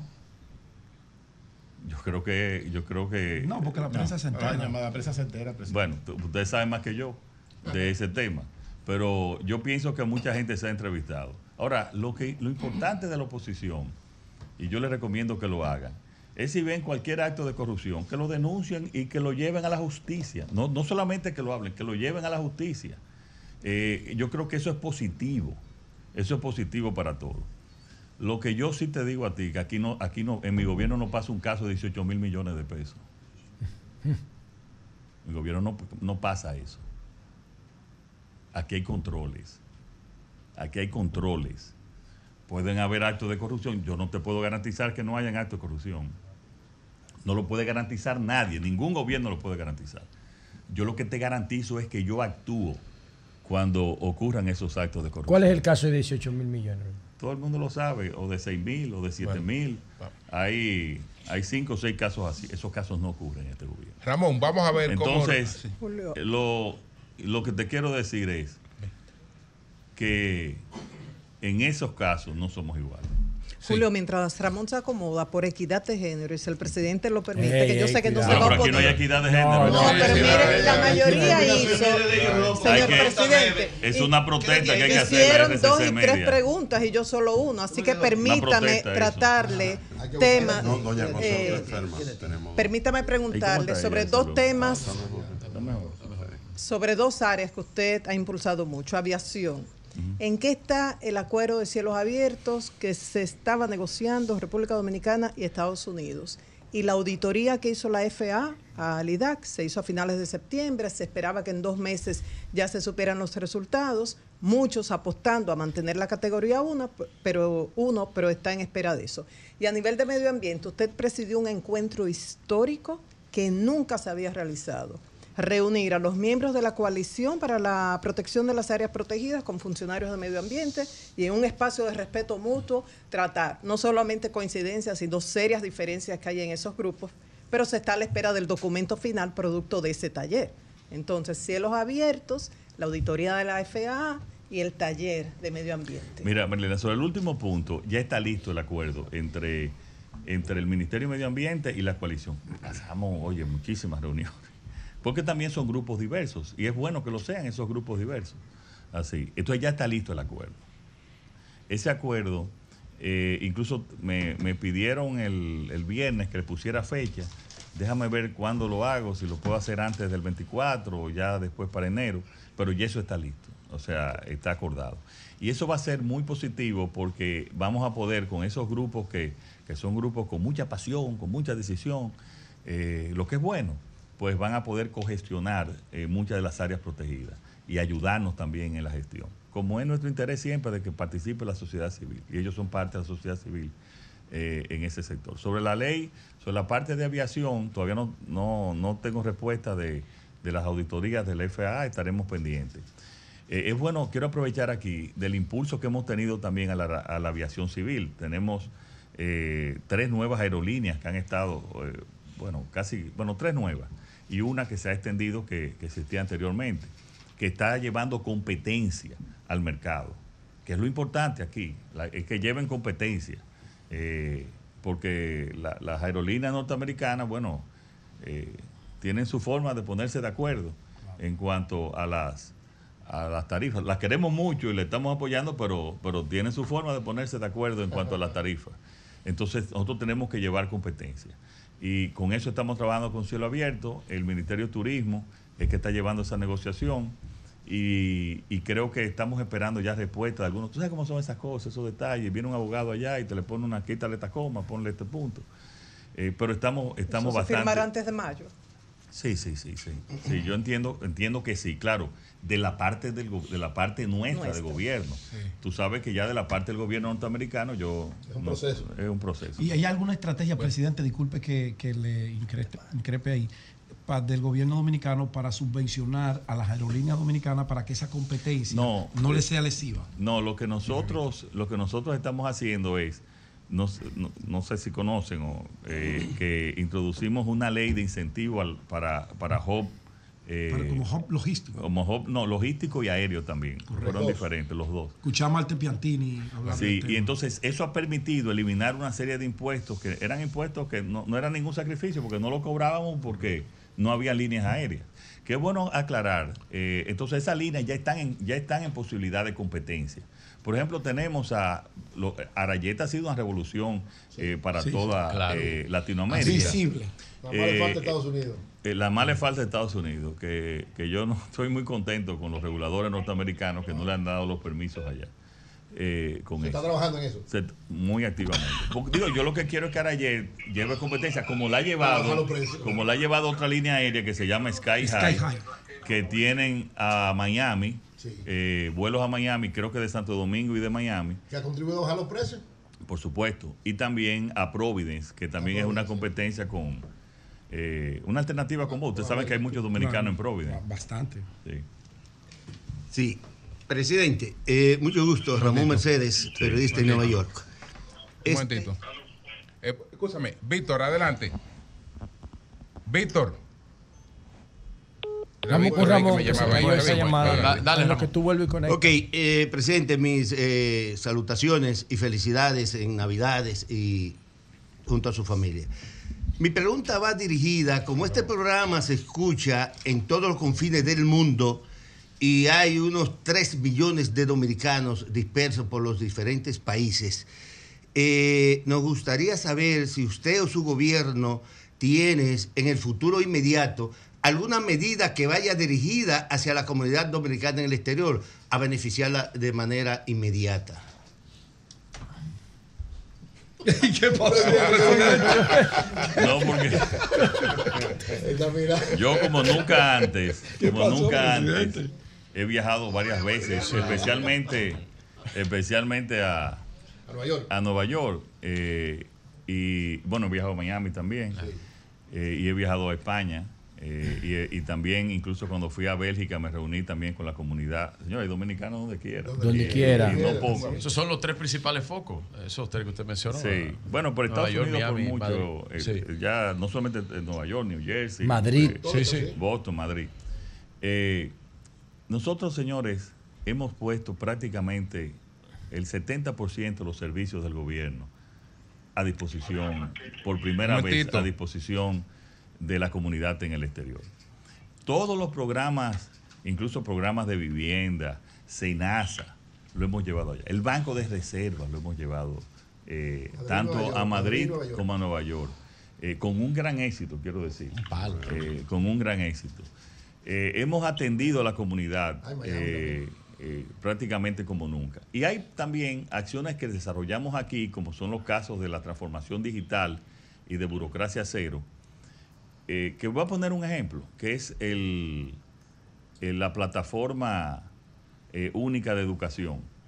Señores, antes aquí había, antes hace un año, había que venir a buscar el, el, eh, para, un dominicano que se graduó en el bachiller aquí tenía que certificado venir aquí a buscar el, certificado, Certificado, bachiller. eso era un caso. Y, y ustedes pasaban por la Máximo Gómez y te daba una vuelta la, la fila La de educación, sí. de educación, pero también al mesita a, la- a las universidades privadas. Todo eso está ya en línea y tú lo sacas de manera digital. Y estoy, quizás la gente que no ha tenido que sacar eso, esas para aplicar a una eh, eh, a un programa de carrera, estudio, de maestría o de carrera. O sea, todo eso también ha ayudado a la comunidad internacional. Pero lo que más estamos haciendo, Ramón, para la comunidad internacional es llevarle competencia en la parte eh, de las aerolíneas.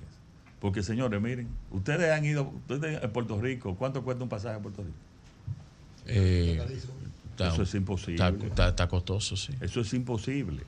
Pero además, llevarle competencia a Nueva York, eh, competencia A a, Miami.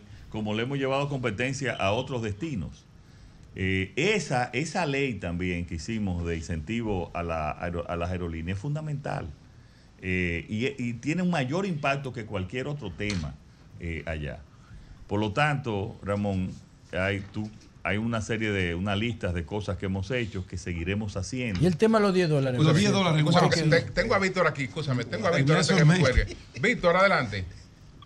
Señor presidente, muy buenos días. Gracias, Julio, y gracias por participar en esta inauguración de nuestra cabina. Preguntarle si ya es un hecho, si ya está usted decidido en que su actual vicepresidenta, la señora Raquel Peña, repita como candidata vicepresidencial en la fórmula de Luis Abinader y el PRM y los partidos aliados. El presidente lo había Él lo había anunciado. El presidente lo dijo en, en la actividad reformista. Lo había anunciado en el Miren. acto del Partido Sí. Reformista. Adelante. Si tú viajas, si tú viajas, eh, va a ponerte por Sky High o por Arayet, no se cobran los 10 dólares porque está integrado dentro del software de las aerolíneas. Sin embargo, no hemos podido convencer a las aerolíneas La- la IATA norteamericanas sí, eh, de que lo integren en el software. Ahora bien, sí tenemos una manera de que en tres minutos se te retornen los 10 dólares. En 10 minutos. Y se está haciendo.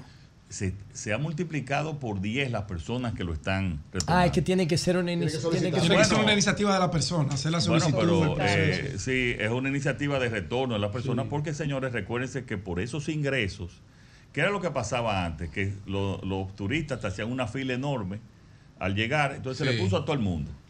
Eh, y se le puso, lo- eso fue en el 17 o en el 18, Sí, sí. se le puso... Comprando la tarjeta en los aeropuertos. Exacto, la verdad que era un tema eso. Sí, ¿eh? sí, era Eso- complicado. Eso, era un tema complicado porque todos los turistas tenían que hacer una fila. Entonces Bueno, se le señor. integró a todos. Ahora, en tres minutos a ti te devuelven los 10 dólares. Lo hemos explicado, hemos hecho anuncios eh, para eso. Y lo estamos presionando, facilitaría el tema con cielos abiertos porque tenemos más comunicación, de que lo integren en el software. O sea, de que tú vas a hacer una reserva, soy dominicano, pues no te cobrarían los 10 dólares. Pero hoy te lo retornan en cualquier de, de tres diferentes modalidades. Y lo están haciendo, han multiplicado por 10 la cantidad de personas que lo está, que lo está retornando. Y repito, en es- las aerolíneas dominicanas no lo están cobrando porque está integrado en su en su. Presidente, Eh, ¿cuándo, cuándo el- Julio, cuá- yo quería decir algo. Ah, ah, Eh, sí, pero una, una preguntita, porque antes, antes Antonio, pues ya Antonio va a dar la parte. No, no, era Ah, otra cosa Ah, del, del tema. No, Sí. no, que con el, se me ocurre que con el tema de, de Ramón, con el tema de, los- de los dominicanos en Nueva York, Diáspora. sí, de la diáspora, eh, RCC Media, se me acaba de ocurrir, vamos a colaborar con eso, entonces vamos a hacer una promoción Especial. dando los pasos para, los, para que se Para los exacto. 10 Así dólares. es. Eso es interesante. Lo vamos a hacer, o sea, como una cooperación. Eso es Mira, interesante. y eso es muy importante Sí, hacerlo, para que la gente lo conozca, Sí. porque lo importante es que no se le cobre a los dominicanos. Usted dice que hay tres Co- vías de hacerlo. Sí, hay tres vías. Hay una inmediata que du- dura como tres o cuatro minutos. Eh, hay otra que te lo puede- se lo pueden te lo pueden dar en efectivo en una caseta del, del Banco de Reserva. Hay varias, hay varias vías. Ahora, eh, lo importante eh, eh, esa parte es que se conozca. Ahora, vamos a hablar cuál es la realidad, señores. El problema de los pasajes a Estados Unidos eh, no es por una diferencia de 10 dólares, es que es el doble. Claro. Que en otro, eh, en, que en, Los precios. en Sí, sí. el- La carga de impuestos. Que en espacios y distancias similares. Entonces, lo que nosotros tenemos que llevar es competencia en esas.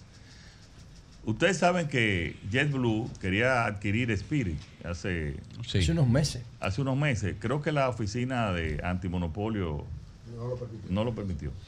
Pero discutiendo en el Congreso, ellos mismos determinaron que ellos se ponían de acuerdo en cuanto a la al horario y a los precios.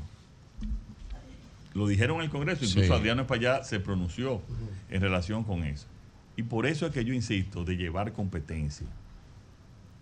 Llevar competencia eh, a, a los mercados. Adriano Presidente, Espaillat ha hecho gestiones en Presidente, ese ¿cuándo, sentido por ¿cuándo, Arayet. cuándo el PRM le informa a usted o lo consulta usted Ay. sobre el candidato o la candidata del Distrito Nacional Ay, para la senaduría. del Distrito Nacional? Y- y de Santiago, Julio. No, pero el presidente. Son dos, sí. No, pero cuando el PRM lo consulta a él para... para, para, para, el es el líder del PRM. No, ¿cómo que consulta? distrito y de Santiago. ¿Cuándo, cuándo lo consultan para, para, No, para esos fines? Falta, me parece, seis senadurías que, que tenemos que. Ya pienso que las decisiones eh, deben de tomarse en, lo- en los próximos días. Eh, pero yo quiero decirle, porque Julio lo dice. eh, Con Cocorica. Le- metió, le metió lo dice sazón. con Cocorícamo. Eh, no, es que Farideh ha dejado de dormir, pero se presidente, y está- amiga nuestra. Se, se está eh, analizando y, y el partido toma muchísimas decisiones sin consultarme, lo cual yo le he dado la autorización también, que yo digo, tomen las decisiones ustedes. Ah, pero en la capital, en- Pero la tenga capital Vamos a hablar, capital vamos a hablar con con usted. usted. Sí. Sí, Pero sí. con mucho cuidado, partido. Para un regidor Eh, está bien, pero no para. No para Te- bueno, no se toman decisiones, ah, obviamente No, no, no. son decisiones relevantes, pero hay decisiones que, que, y hay muchas veces también, miren, yo no quería, y lo presenté en la dirección ejecutiva, yo no quería que se hicieran las elecciones por encuestas. Así es. Yo no quería que fueran por encuestas. ¿Por qué? Porque, señores, nosotros hicimos, elegimos todos los regidores por votación y muchos directores de distrito. Hubo problemas. No, no. Lo organizaba la Junta Central Electoral. Yo no quería que fuera por Y en el caso suyo propio, usted no quería. Yo dije, bueno, si voy, que me, que me inscriban y tengo que ir a, a votación de manera democrática. Y hoy tengo a, a los dos compañeros, a Guido y a Ramón, apoyándonos porque es mucho más transparente. Y un grupo, los diputados, quisieron que se hiciera por encuestas y yo no quise tampoco entonces hacer un tema. Eh, pero mi posición no era esa. O sea, le quiero decir, y yo tampoco, yo no impongo posiciones así de, eh, dejo que, que- que todos eh, hagan su, su, se Su discutan los temas y, y tengo ese como muchos otros también que, que, que he presentado una propuesta y en la dirección se determina otra. Lo importante es, miren, el, el PRM eh, tiene su candidatura, las candidaturas ya de alcaldías completas, como es normal, que la tiene ya, se concluyeron los plazos. En los próximos días también la va a tener también de las eh, candidaturas a, a- a senador en las diferentes, eh, en las senadurías, Las la- las seis que faltan. Y vamos a ir todos unidos al- a, a las elecciones. Una Y, primicia, y aunque usted, y aunque esté, uno entiende perfectamente que respeta la decisión del partido, ¿no le preocupa la percepción que deja en muchas mujeres? Ahí yo me inscribo. También Rosario Espinal habló de eso, que Rosario Espinal representa un grupo de organizaciones que defienden los derechos de la mujer. Ella dijo, es imperdonable el maltrato hacia Farideh Raful. Y así uno lo ve desde afuera, por la calidad de dirigente. Cuando uno le, le hemos preguntado a ella acá, ella dice, no, no, no, eh, yo trabajo mano a mano con el presidente. Mira, eh, mira eso, eso pronto se va a determinar. Eh, yo no sabía que, que Pedro y Rosario habían votado por Faride, pero... Eh, no, no, no, no votaron, no, no, no, no votaron. No, no, ni- ninguno, que la defiende ha votado por ella. Quizás No lo Rosario sabía. sí, presidente. Lo que sí te puedo Yo decir una cosa. Vinicito. Lo que sí te puedo decir una cosa. Pero duele, presidente. Eh, Lo que sí te puedo Tú también votaste por Yo ella. no sí. sabía que había. Sí, Sí. Miren, señores, no señores, miren. Faride es, es una estrella de dirigente. Faride tiene todo el presente y el futuro eh, político en el país. Es más, Yo creo que a Farida hasta le queda pequeño el Distrito Nacional. Y ella tiene, y, y nosotros necesitamos potencializar, potencializar ese liderazgo. Potencializar ese liderazgo. Ministra de la Presidencia. Creo- creo que va para el 28. Ella cuenta con todo todo nuestro apoyo. Ella cuenta con todo nuestro apoyo eh, y nuestra consideración. Qué bueno. Qué bueno. Bueno, Manuel, finalmente, porque que te- tenemos ahí, con- concluyamos, que el presidente ella, tenemos que terminar. ella. Presidente, recuerdo que cuando se suspendieron las elecciones de mayo, de, de, De las municipales en febrero. febrero, se le trató de vincular a usted con, ese, con esa situación. Hasta un coronel estaban estuvieron eso investigando. pasó ya, No, eso eso pasó, No, espérese, es espérese, Es Tranquilito, tranquilito, tranquilito. Yo sé para dónde voy. Tranquilo, Yo sé para dónde voy. está dando Tranquilo. contexto. Tranquilo, que yo sé para dónde voy. Tranquilo. El contexto. Todas las instituciones que investigaron ese proceso, un tema técnico. Ahí no hay. Hoy usted hablaba de que la desesperación tiene muchos amigos, actuando inclusive de una forma que no son. Un amigo nuestro, yo digo a usted, lo vinculó porque el DNI, usted, usted es el jefe del DNI, ¿verdad? Yo no sabía que usted bregaba con hackers, yo sabía que usted era economista, que trajeron unos hackers. Que es una pregunta. Espérese, bueno, No, déjeme hacer mi pregunta. estén tranquilos. Que trajeron unos Cálmese. hackers, que la Junta no confía en ella, que la Junta está a favor de usted, con su propósito. ¿Cómo evaluar esto, presidente? O sea, para nosotros es una locura. Ahora, usted que es el hombre más informado del país, queremos saber si es verdad que hay unos hackers. Son ahora, ahora se integró eh, Roberto Rosario, Exacto. presidente de la Junta. Crespo y Rosario, O sea, sí, ¿cómo es presidente? ¿Qué ha pasado? Miren, eh, la Junta Central Electoral fue electa por consenso de todos. Y es una pena que se estén adelantando a los resultados. Yo pienso que ellos lo que pasa es que han leído esos numeritos de las encuestas. Ay. Exacto. Oye, ahí, Pedro. Ellos han leído No, esos Pedro, numeritos no. de las encuestas. A ti fue que te escribieron, no a mí. Esos, esos numeritos de las encuestas. Es penoso también estar acusando a gente que todo el mundo sabe que son gente seria y honorable eh, en ese aspecto. Si dentro de los avances en la institucionalidad está aquí la selección de la Junta Central Electoral, la selección del Tribunal Superior Electoral. Investiguen cuántos casos ha- el Tribunal Superior ha hecho en contra del PRM. Digo, y, quiz- y- y quizás, o certera, con- Administrando justicia Con razón de justicia. Hoy aquí no hay esa situación. Hoy aquí no hay un miembro de un comité central de un partido político que es presidente de la Junta. Eso ya son cosas del pasado. Entonces, Ah, Roberto, Roberto, lo mira. importante es que aquí en esos organismos hay total transparencia. Y yo voy a tratar de invitar a todo a todos los organismos internacionales para que vengan a supervisar. Lo ven a invitar al PRM, tú sabes que eso es eh, opción de cada partido.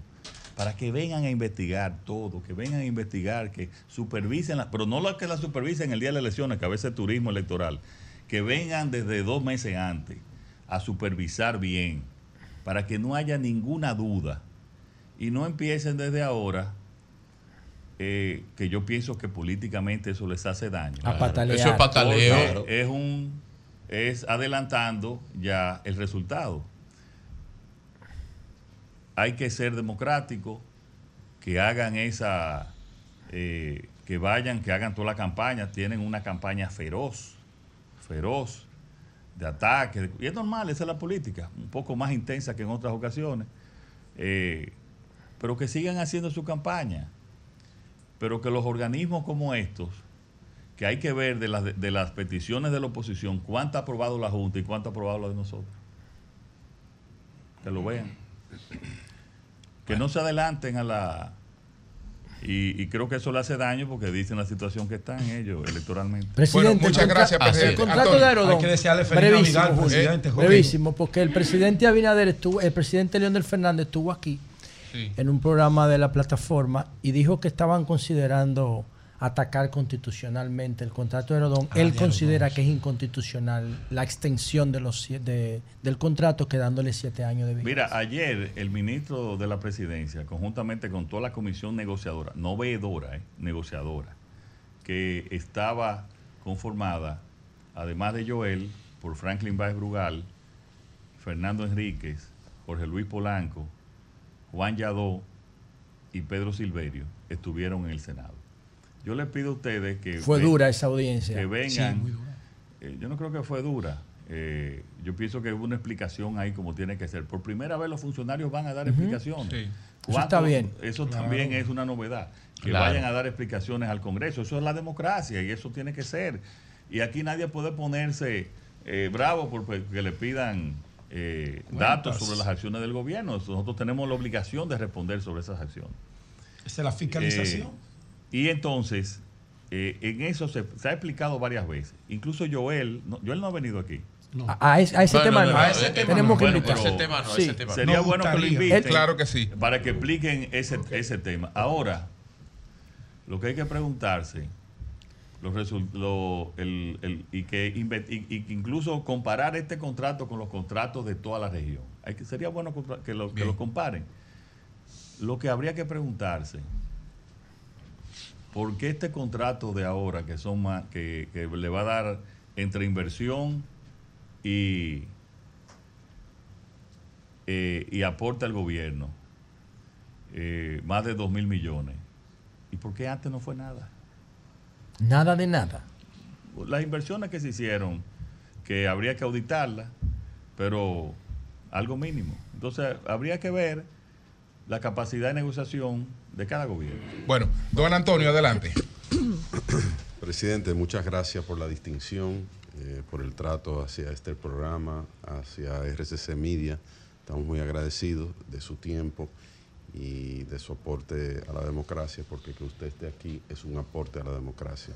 Nada, muchas gracias, como siempre. Sí, eh, mira, ahora que tú me hablas del tiempo, déjeme aprovechar para excusarme. Eh, nosotros íbamos ahora con el ministro de Turismo, con David, a inaugurar varias obras en Samaná. Samaná, eh, específica- específicamente en las galeras, y después también eh, tres multiusos de, de los varios municipios de la provincia de Samaná, y después íbamos a Villas Rivas eh, para inaugurar también... El alcantarillado. eh, el alcantarillado, sí. Eh, No se pudo. bueno, no, no, No se, se puede puede volar. El tiempo, volar, el tiempo no se puede volar, exacto. No se. Está complicado. Y entonces, en eso, eh, me excuso. Vamos a ver cuándo lo hacemos. Eh, me excuso y para ver si lo si disponemos de tiempo. Ya esas, esas eh, tanto en las galeras, que reformamos toda la playa, los vendedores, las calles de, de ese, de ese distrito municipal turístico, y, y las otras obras que estamos haciendo en Samaná, bueno, pues no esperan, y ya están funcionando, no esperan la inauguración nuestra. Por lo tanto, lo que les pido es que disfruten de esas infraestructuras y estaremos pronto allá para compartir. Bueno, Y saludos muchas a doña gracias. Raquel, primera dama, y a doña Raquel Viste. Yo le Dos digo- extraordinarias. Yo le digo las Raquel. Sí. Y lo de Víctor, el presidente ya había hablado Ya de había eso. hablado de Víctor. eso. ¡Cambio fuera!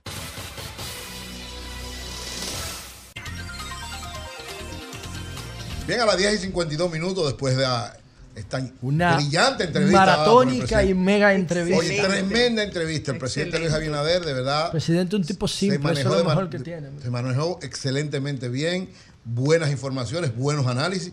Usted puede estar o no de acuerdo con lo que dijo, pero se comportó de manera brillante. Muy bueno. Algo que me llamó la Y atención. todavía está aquí haciendo Oye, algo que me Y llamó la atención. respondió todo lo que se le preguntó. Oye, ¿eh? la sencillez. Sí. Increíble. No solamente estando con nosotros Ustedes van a terminar todito apoyando al presidente. No, no, no, no, cada quien apoya al que tiene que. Todito van a terminar. Oye, ya tú me apoyaste, pero nosotros no. Bueno, Señores, miren, hay una situación de emergencia en el país. Ya Hay una situación de emergencia en el país. Está lloviendo mucho, sobre todo en el Gran Santo Domingo. Y entonces parece que hay situaciones complicadas con eso. Tenemos a Gloria Ceballos, la directora de. eh, Onamed, de Onamed. Adelante, La doña Gloria. ¿Cómo está usted? Se cayó, Ah, vamos se a cayó. Ah, conseguirla bueno, otra. Bueno, Se cayó, mira, sobre, Parece sobre, que hay un sobre lo que dijo el presidente de los 10 Ajá. dólares. Mira qué interesante lo que me envían. Sobre la devolución de los 10 dólares, en, Ah, mi, pero- en mi reciente viaje hice reclamo. ya el proceso fue simple y la devolución automática Perfecto. vía la aplicación de migración. vamos a hablar de y eso. Recuérdense doña que don. Antonio anunció que RCC informará sobre esto. Claro. Doña Gloria, ¿cómo está usted, doña Gloria? ¿Cuál es la situación que tenemos en el Gran Santo Domingo? Buenos días, ¿me escuchan? Sí. Sí, doña Gloria, adelante. Eh, pues bien, sigue el sistema frontal incidiendo sobre el territorio nacional, eh, aunque el eje del sistema todavía está en la porción occidental de la isla, y el campo nuboso está sobre el territorio nacional. Ajá. Hemos tenido lluvia significativa desde el fin de semana, producto de la vaguada que es la vaguada prefrontal. Ahora tenemos ya el sistema frontal sobre la isla incidiendo. Las lluvias se van a mantener los próximos días. Eh, hoy serán más intensas y mañana miércoles. ¿Cuánto se Para prevé el que va a llover? Para el jueves tienden a disminuir en intensidad, pero todavía estará lloviendo. Eh, y el viernes habrá un poco de inestabilidad, pero ya las lluvias no serán tan intensas como las que se esperan en el día de hoy y mañana. ¿Qué cantidad de lluvia se espera Eh, hoy, doña Gloria? Bueno, fíjate, el, la que, la que ocurrieron en el día de ayer, medida hoy a las 8 de la mañana, la mayor cantidad que se registró fue en el aeropuerto de Ligüero, que fueron 158 milímetros. Aquí en Santo Domingo Este, o sea, en la sede central, 105 milímetros. O sea, que en el Gran Santo Domingo es que han ocurrido los mayores acumulados de lluvia en las últimas 24 horas. Se espera que en las próximas 12 a 24 horas se sigan produciendo acumulados significativos en el territorio nacional y sobre todo aquí en el Gran Santo Domingo, la región sureste del país. Doña Gloria, toda lluvia ya resulta traumática luego de lo ocurrido en los dos noviembre, en noviembre de este año y noviembre del año pasado. Estas lluvias como que ya han ocurrido y las que ustedes prevén, ¿pueden provocar las inundaciones como las que hemos visto recientemente? Bueno, fíjate lo que pasa, María Elena. Tenemos suelo saturado. No importa que no sean de la magnitud de aquella ocasión, pero sí van a provocar desbordamiento de ríos, arroyos, cañadas, así como deslizamientos de tierra. Por eso, el Centro de Operaciones de Emergencia mantiene en alerta y en aviso varias provincias en el territorio nacional.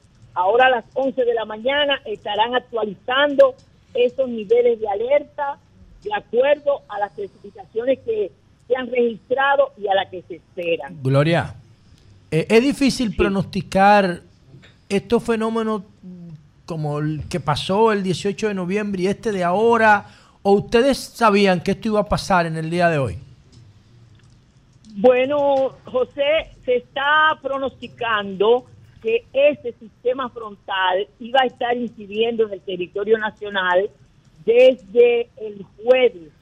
O sea, ya el sistema se observaba desplazándose. ¿Qué ha tenido de novedoso para nosotros?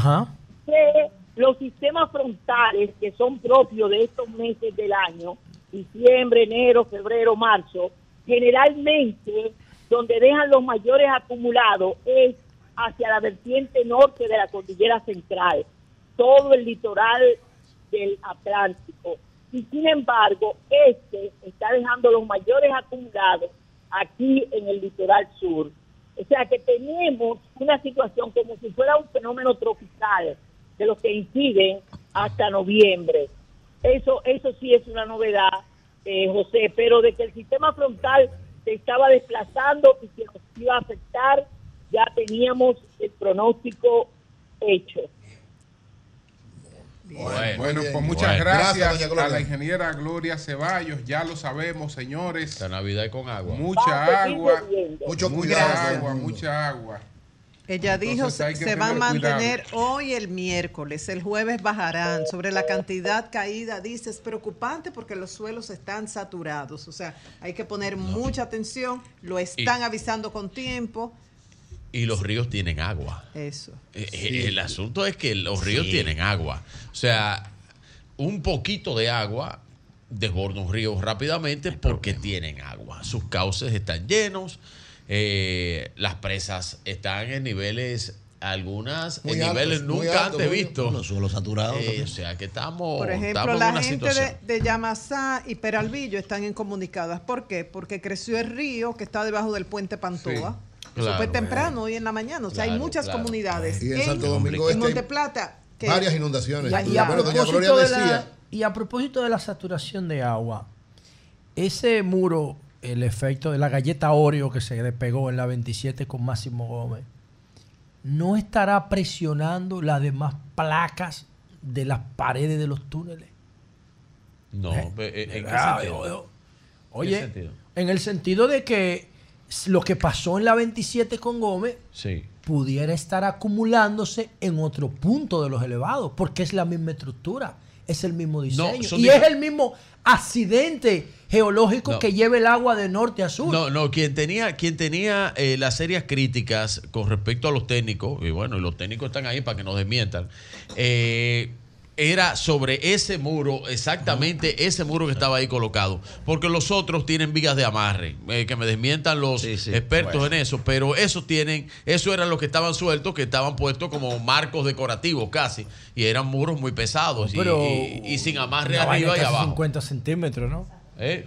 Bueno, vamos a ver qué pasa, porque nosotros tenemos que cruzar los dedos, ¿eh? ¿Cuánto- no hay, no hay cuánto- prevención. ¿Cuánto dice doña Gloria que vamos a tener? Hay que de- ver. Dice 158 milímetros. ¿Milímetros? Ah, pues eso es 158 muchísima agua. milímetros. Eso mucha Eso agua, es mucha agua. agua. Bueno, vamos a tomar algunas llamadas. Buenos Eso días, mucha adelante. Buenos días. Eso es mucha agua. Buena. Adelante. Sí, ¿cómo está el equipo? Estamos bien, estamos bien, pero preocupados por toda esta agua que va a caer. Ah, ojalá que el 24 y el 25 no. Óyeme, lo quiero felicitar por la nueva cabina y por ese palo con el presidente. Gracias. Pero ustedes nos prometieron que era Leonel que iba a llevar ahí. ¿Cuándo que va Leonel? Él viene pronto, viene pronto, viene pronto. Viene Pues pronto. ¿eh? felicidades a todos. Viene pronto. Buenos días, adelante. Buenos días, Julio. Adelante, Zeneida. Qué bueno, felicidades por esta nueva cabina. Adelante. Y también felicidades por esta Navidad y felicidades porque tuvieron el número uno, el presidente ahí, una entrevista especial. Que esa entrevista estuvo muy buena porque yo la escuché muy, muy excelente. Él habla muy claro, le gusta la objetividad y le gusta hablarle de frente a la gente y más a, la- a las especulaciones cuando quieren hacer pataleo, según dijo el presidente de la República Dominicana en este eh, excelente programa. Sol de la mañana, Julio, aquí en Santo Domingo Norte queremos que vengan a Guaricano en otro orden, porque hay mucha agua y hay muchas casitas que están inundadas, señores. Atención, las autoridades, ayuntamientos competentes. Bien, pues gracias. Buenos días. Buenos Adelante. días, Julio. ¿Cómo está, equipo? Excelente entrevista. Gracias, Una pregunta al señor presidente de la República, Luis de Santo Domingo Norte, de la Unión Sí. de Juntas de Vecinos. Señor presidente, siete bonos por Junta de Vecinos a Santo Domingo Norte. Y los juntas de vecinos, la comunidad está en las casas de los presidentes de junta de vecinos. Tienen que aclarar desde Palacio que esos siete bonos no dan ni para la directiva que son de 18 y 19 miembros. Y el perímetro dice que la junta de vecinos tienen sus bonos, la gente de la comunidad. Aclare eso y mande un mensaje porque hay gente, presidente de junta de vecinos, que ha tenido que abandonar su casa en Santo Domingo Norte. Salud- Gracias. Buenos salud- días, adelante. Buenos días. A, a, a Antoni, a Tony Cabrera. Que Buenos días, buenos sí, vamos a hablar con tuyo. Buenos días, buenos días, adelante. Buenos días. Buenos días.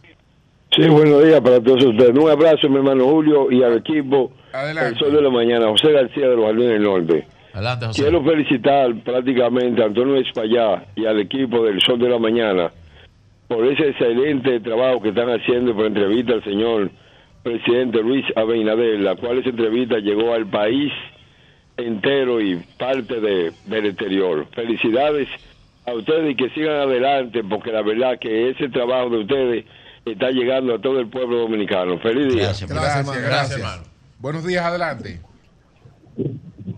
Sí, buen día, buen día, Julio, buen día. Adelante. gracias.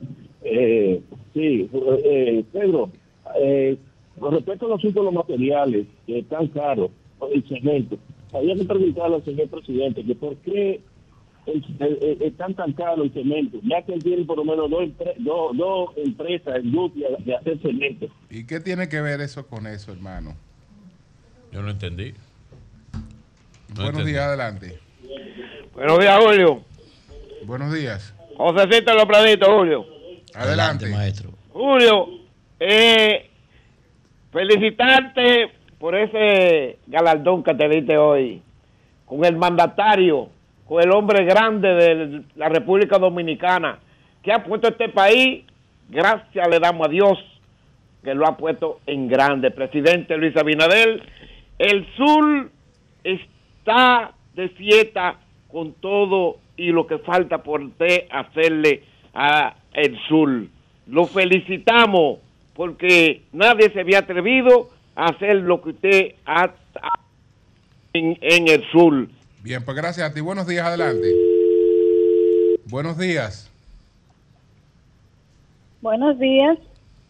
adelante. Hola, Sol, le habla Yacaira del distrito. Muy Hola, bonita adelante, Yacaira. Adelante. De verdad que sí, la entrevista con el presidente también muy buena. Y de paso agregar que el mercado de jabón se dio bueno. Se dio bueno ayer, igual que en Elías Piña. Los haitianos pasaron muy bien a abastecerse y no le pararon a los datos biométricos. Gracias a la medida que puso el gobierno, ellos no se limitaron. Van a volver otra vez a abrir. Los comerciantes están de risita.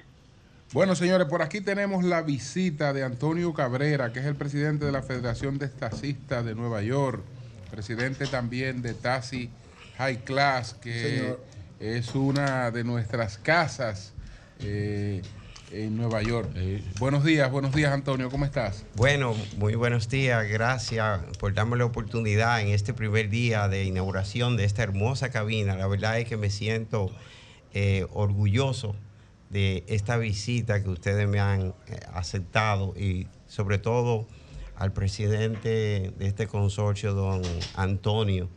Antonio Espaillá, que siempre está innovando y siempre está llevando esta comunicación, no solamente con los dominicanos que residen aquí en nuestra República Dominicana, sino los que residimos allá en la urbe. Tú sabes, Julio, viene especialmente una invitación especial que hiciera el, el síndico de Santo Domingo Este, que le quiero dar un agradecimiento Manuel Jiménez. extraordinario, Manuel Jiménez y su comitiva.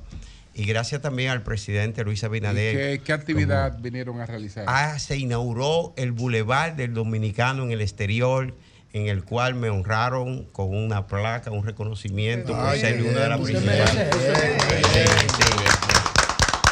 Eh, el doctor La Antigua también fue honrado allá Ah, con una estatua, un monumento científico. chulísimo, 100%.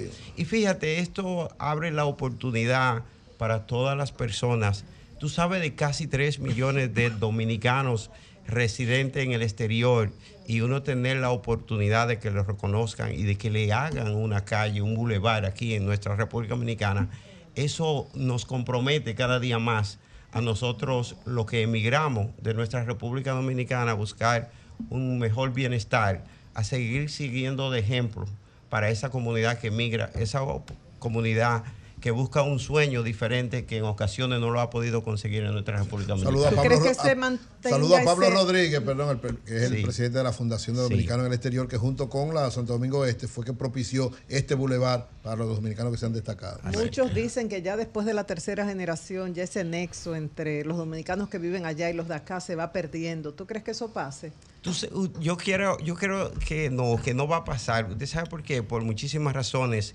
La mayoría de nuestros eh, hijos están visitando periódicamente la República Dominicana y el clima están eh, conectados. tropical Están conectados. tan bueno, sí, están conectados y les gusta bastante. ¿Por qué? Porque eh, el ambiente de, diríamos, de turismo, de los resorts y de las playas, cada día más lo atan un poquito más pero ciertamente, y más esto con la doble nacionalidad que bastante la están haciendo allá, eh, han seguido lo que son los antecedentes de los, Y nosotros es una los padres. oportunidad para Tuli. invertir y hacer negocios. Y una oportunidad también. correctamente Tuli, para invertirse. Una pregunta. ¿Cómo Sí. te sentiste con el- viendo aquí en vivo? Estabas ahí sentado, te No, vi no, y aplaudiendo y de- efusivamente. y de lo que habló del- de ¿Cómo te sentiste?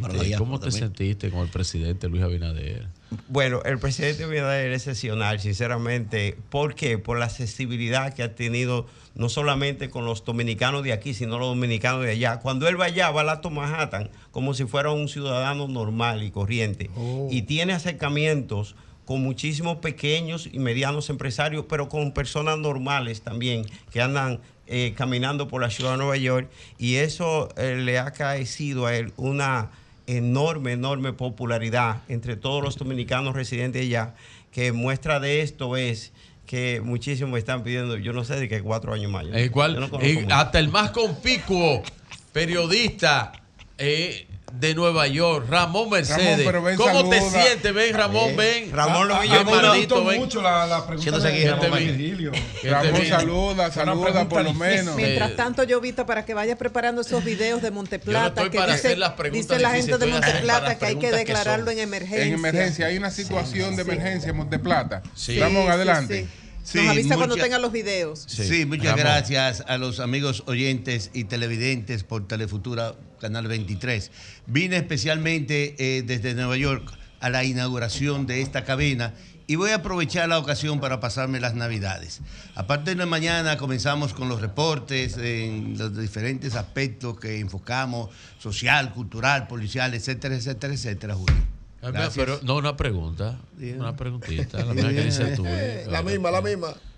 ¿Cómo te sentiste con la presencia del presidente Luis Abinader aquí con nosotros? ¿Cómo, cómo, tú te sientes? Bueno, déjame decirte, pero- déjame decirte algo, que, yo sé, Él es yo- parte del pero staff. que como yo me siento con ustedes, esa juntadera es eh, una, podríamos decir, una, eh, una eh, axiomática. Que es una verdad tan verdad que no necesita demostración. Me siento súper bien. Oye, pero es que yo formo parte de ustedes. de aquí, de Entonces, la, representación de la comunidad eh, dominicana en Nueva York, tú en representación de ellos, como voz de ellos, ¿cómo tú crees que se siente? Bueno, la comunidad siempre estará luchando por cosas mejores, cosas sí. mejores. Vayan y vengan gobierno, vayan y vengan gobierno y se mantiene en lucha constante, tú oye, la comunidad dominicana. La presencia del presidente, lo saludé como siempre, lo he dicho personalmente, es un hombre muy afable, muy humilde, muy sencillo. Pero, pero ahí mismo, ahí mismo, ahí mismo, Ramón. Pero, sí. ¿Le, le satisfizo a usted la respuesta que le dio a su pregunta? Yo estaba esperando otra. Gracias. La- Ramón, Nayib y demás. Miren, bueno, vamos a ver en pantalla, la audiencia lo va a ver, estas imágenes de lo que está nada, Ramón, pasando en Monte Plata. Para muchos debe declararse emergencia en varias localidades. El puente La Leonora del Distrito Municipal Los Botados que comunica Yamasá y Peralvillo con Ya Santo Domingo. Aislados sí. Yamasá y Peralvillo. Y por otro lado el puente Naranjo de Peralvillo que arrastró una Un camioneta y el chofer está desaparecido desde Vamos. anoche. Están desesperados. Dos cosas breves. Mire, perdón, dice a propósito perdón, de eso, dice perdón, Antonio. Martes que los conductores de Conatra ya no usan droga, que antes sí. Sí, él lo admitió en un momento No, dado. pero- es que a propósito del video que está viral, de que El le dieron pase. José, yo tenemos un Que negocio. ahora no. Con relación a ese que puente de los votados, ya eh, había colapsado anteriormente. Yo recuerdo que el fin de semana que estuve en la provincia de Monteplata acompañando al próximo presidente de la República, Abel que Martínez Durán. Tuve que cruzar, yo te todos, todos tuvimos que cruzar por ¿Para el río? Julio. Todos tuvimos que cruzar por el río. El río incluso eh, estaba pasando mucha agua, pero era la única forma para cruzar de un lado a otro. Ahí no fue que momento. falleció el hermano Perdón. de nuestro amigo. Nos vamos a dar Linares. nuestra opinión de la cabina, cada uno. No, mañana, No, no, no, mañana. No, no, no, no No, no, vamos a dar la opinión Exacto, cada uno de es esta cabina. ¿Cómo se ve ahí? José, José, ¿Sabes lo que quiero decir? Esto es- Que esta desde es la la- verdadera No, no, cabina, no, Bravo. vamos a dar Esto una- parece un centro espacial de tantas no, no, y Eso lo avances tecnológicos. internamente. Lo que me quedé preocupada con algo que dijo el presidente, con muchísima gracia lo dijo, pero mandó un mensaje Ah. claro ¿Qué que el distrito le queda pequeño a Faride. No, pero está bien. Ah, de ministro, Ah. Eh, no te va a ofender por eso. Que la- Claro que sí. Oye, va de ministra. sí, porque, va- eh, Ahora- cuando ella es senadora hasta, Dijo- hasta el 16 de ahí quiso agosto. decir claramente que El ella no está en la ecuación. No es que el No, no, distrito no, le queda no, no pequeño. Distrito le queda pequeño. No, está dijo que diciendo- no Ahora me elegante. dijeron que esa- no había cárcel para ese hombre. Tú estás interpretando, tú estás interpretando al presidente. Pero. Medio país O sea, sabemos que el problema de Faride no es electoral. No es posicionamiento electoral. Es que la plaza le queda es una buena nota presidente dijo que el distrito le queda chiquito. queda Faride. chiquito. Ahora que no, No, hay- pero- esa Julio, buena nota. que la nombre- si- yo fuera la nombre si ministra de la presidencia, Si yo fuera Farid, estuviera bebiendo. Ministra de la presidencia que la nombre. Óyeme, Julio, Por esa- constancia. a mí se me quedó una maleta le y la fui a recoger al aeropuerto y tuve una, ah, una, una atención de primera, pero no solamente yo. Muchísimos eh, pasajeros que llegaron también de parte de Anderson Rodríguez. Óyeme, una atención de de- primera. en En en- en En la DGA, América. en la DGA. Excelente, un no trabajo excelente administrador de la DGA. Un trabajo excelente ¿Es la que te quedó porque tú trajiste lo que iba a traer? No, porque está suspendida la Navidad. Ah. No, no, no la traje por el presidente. No, venir no, confunde. no, lo que No tú tuviste el problema fue Ah, con no, no, no, no, no, con trajiste ni la manita esa que uno se arranca la espalda.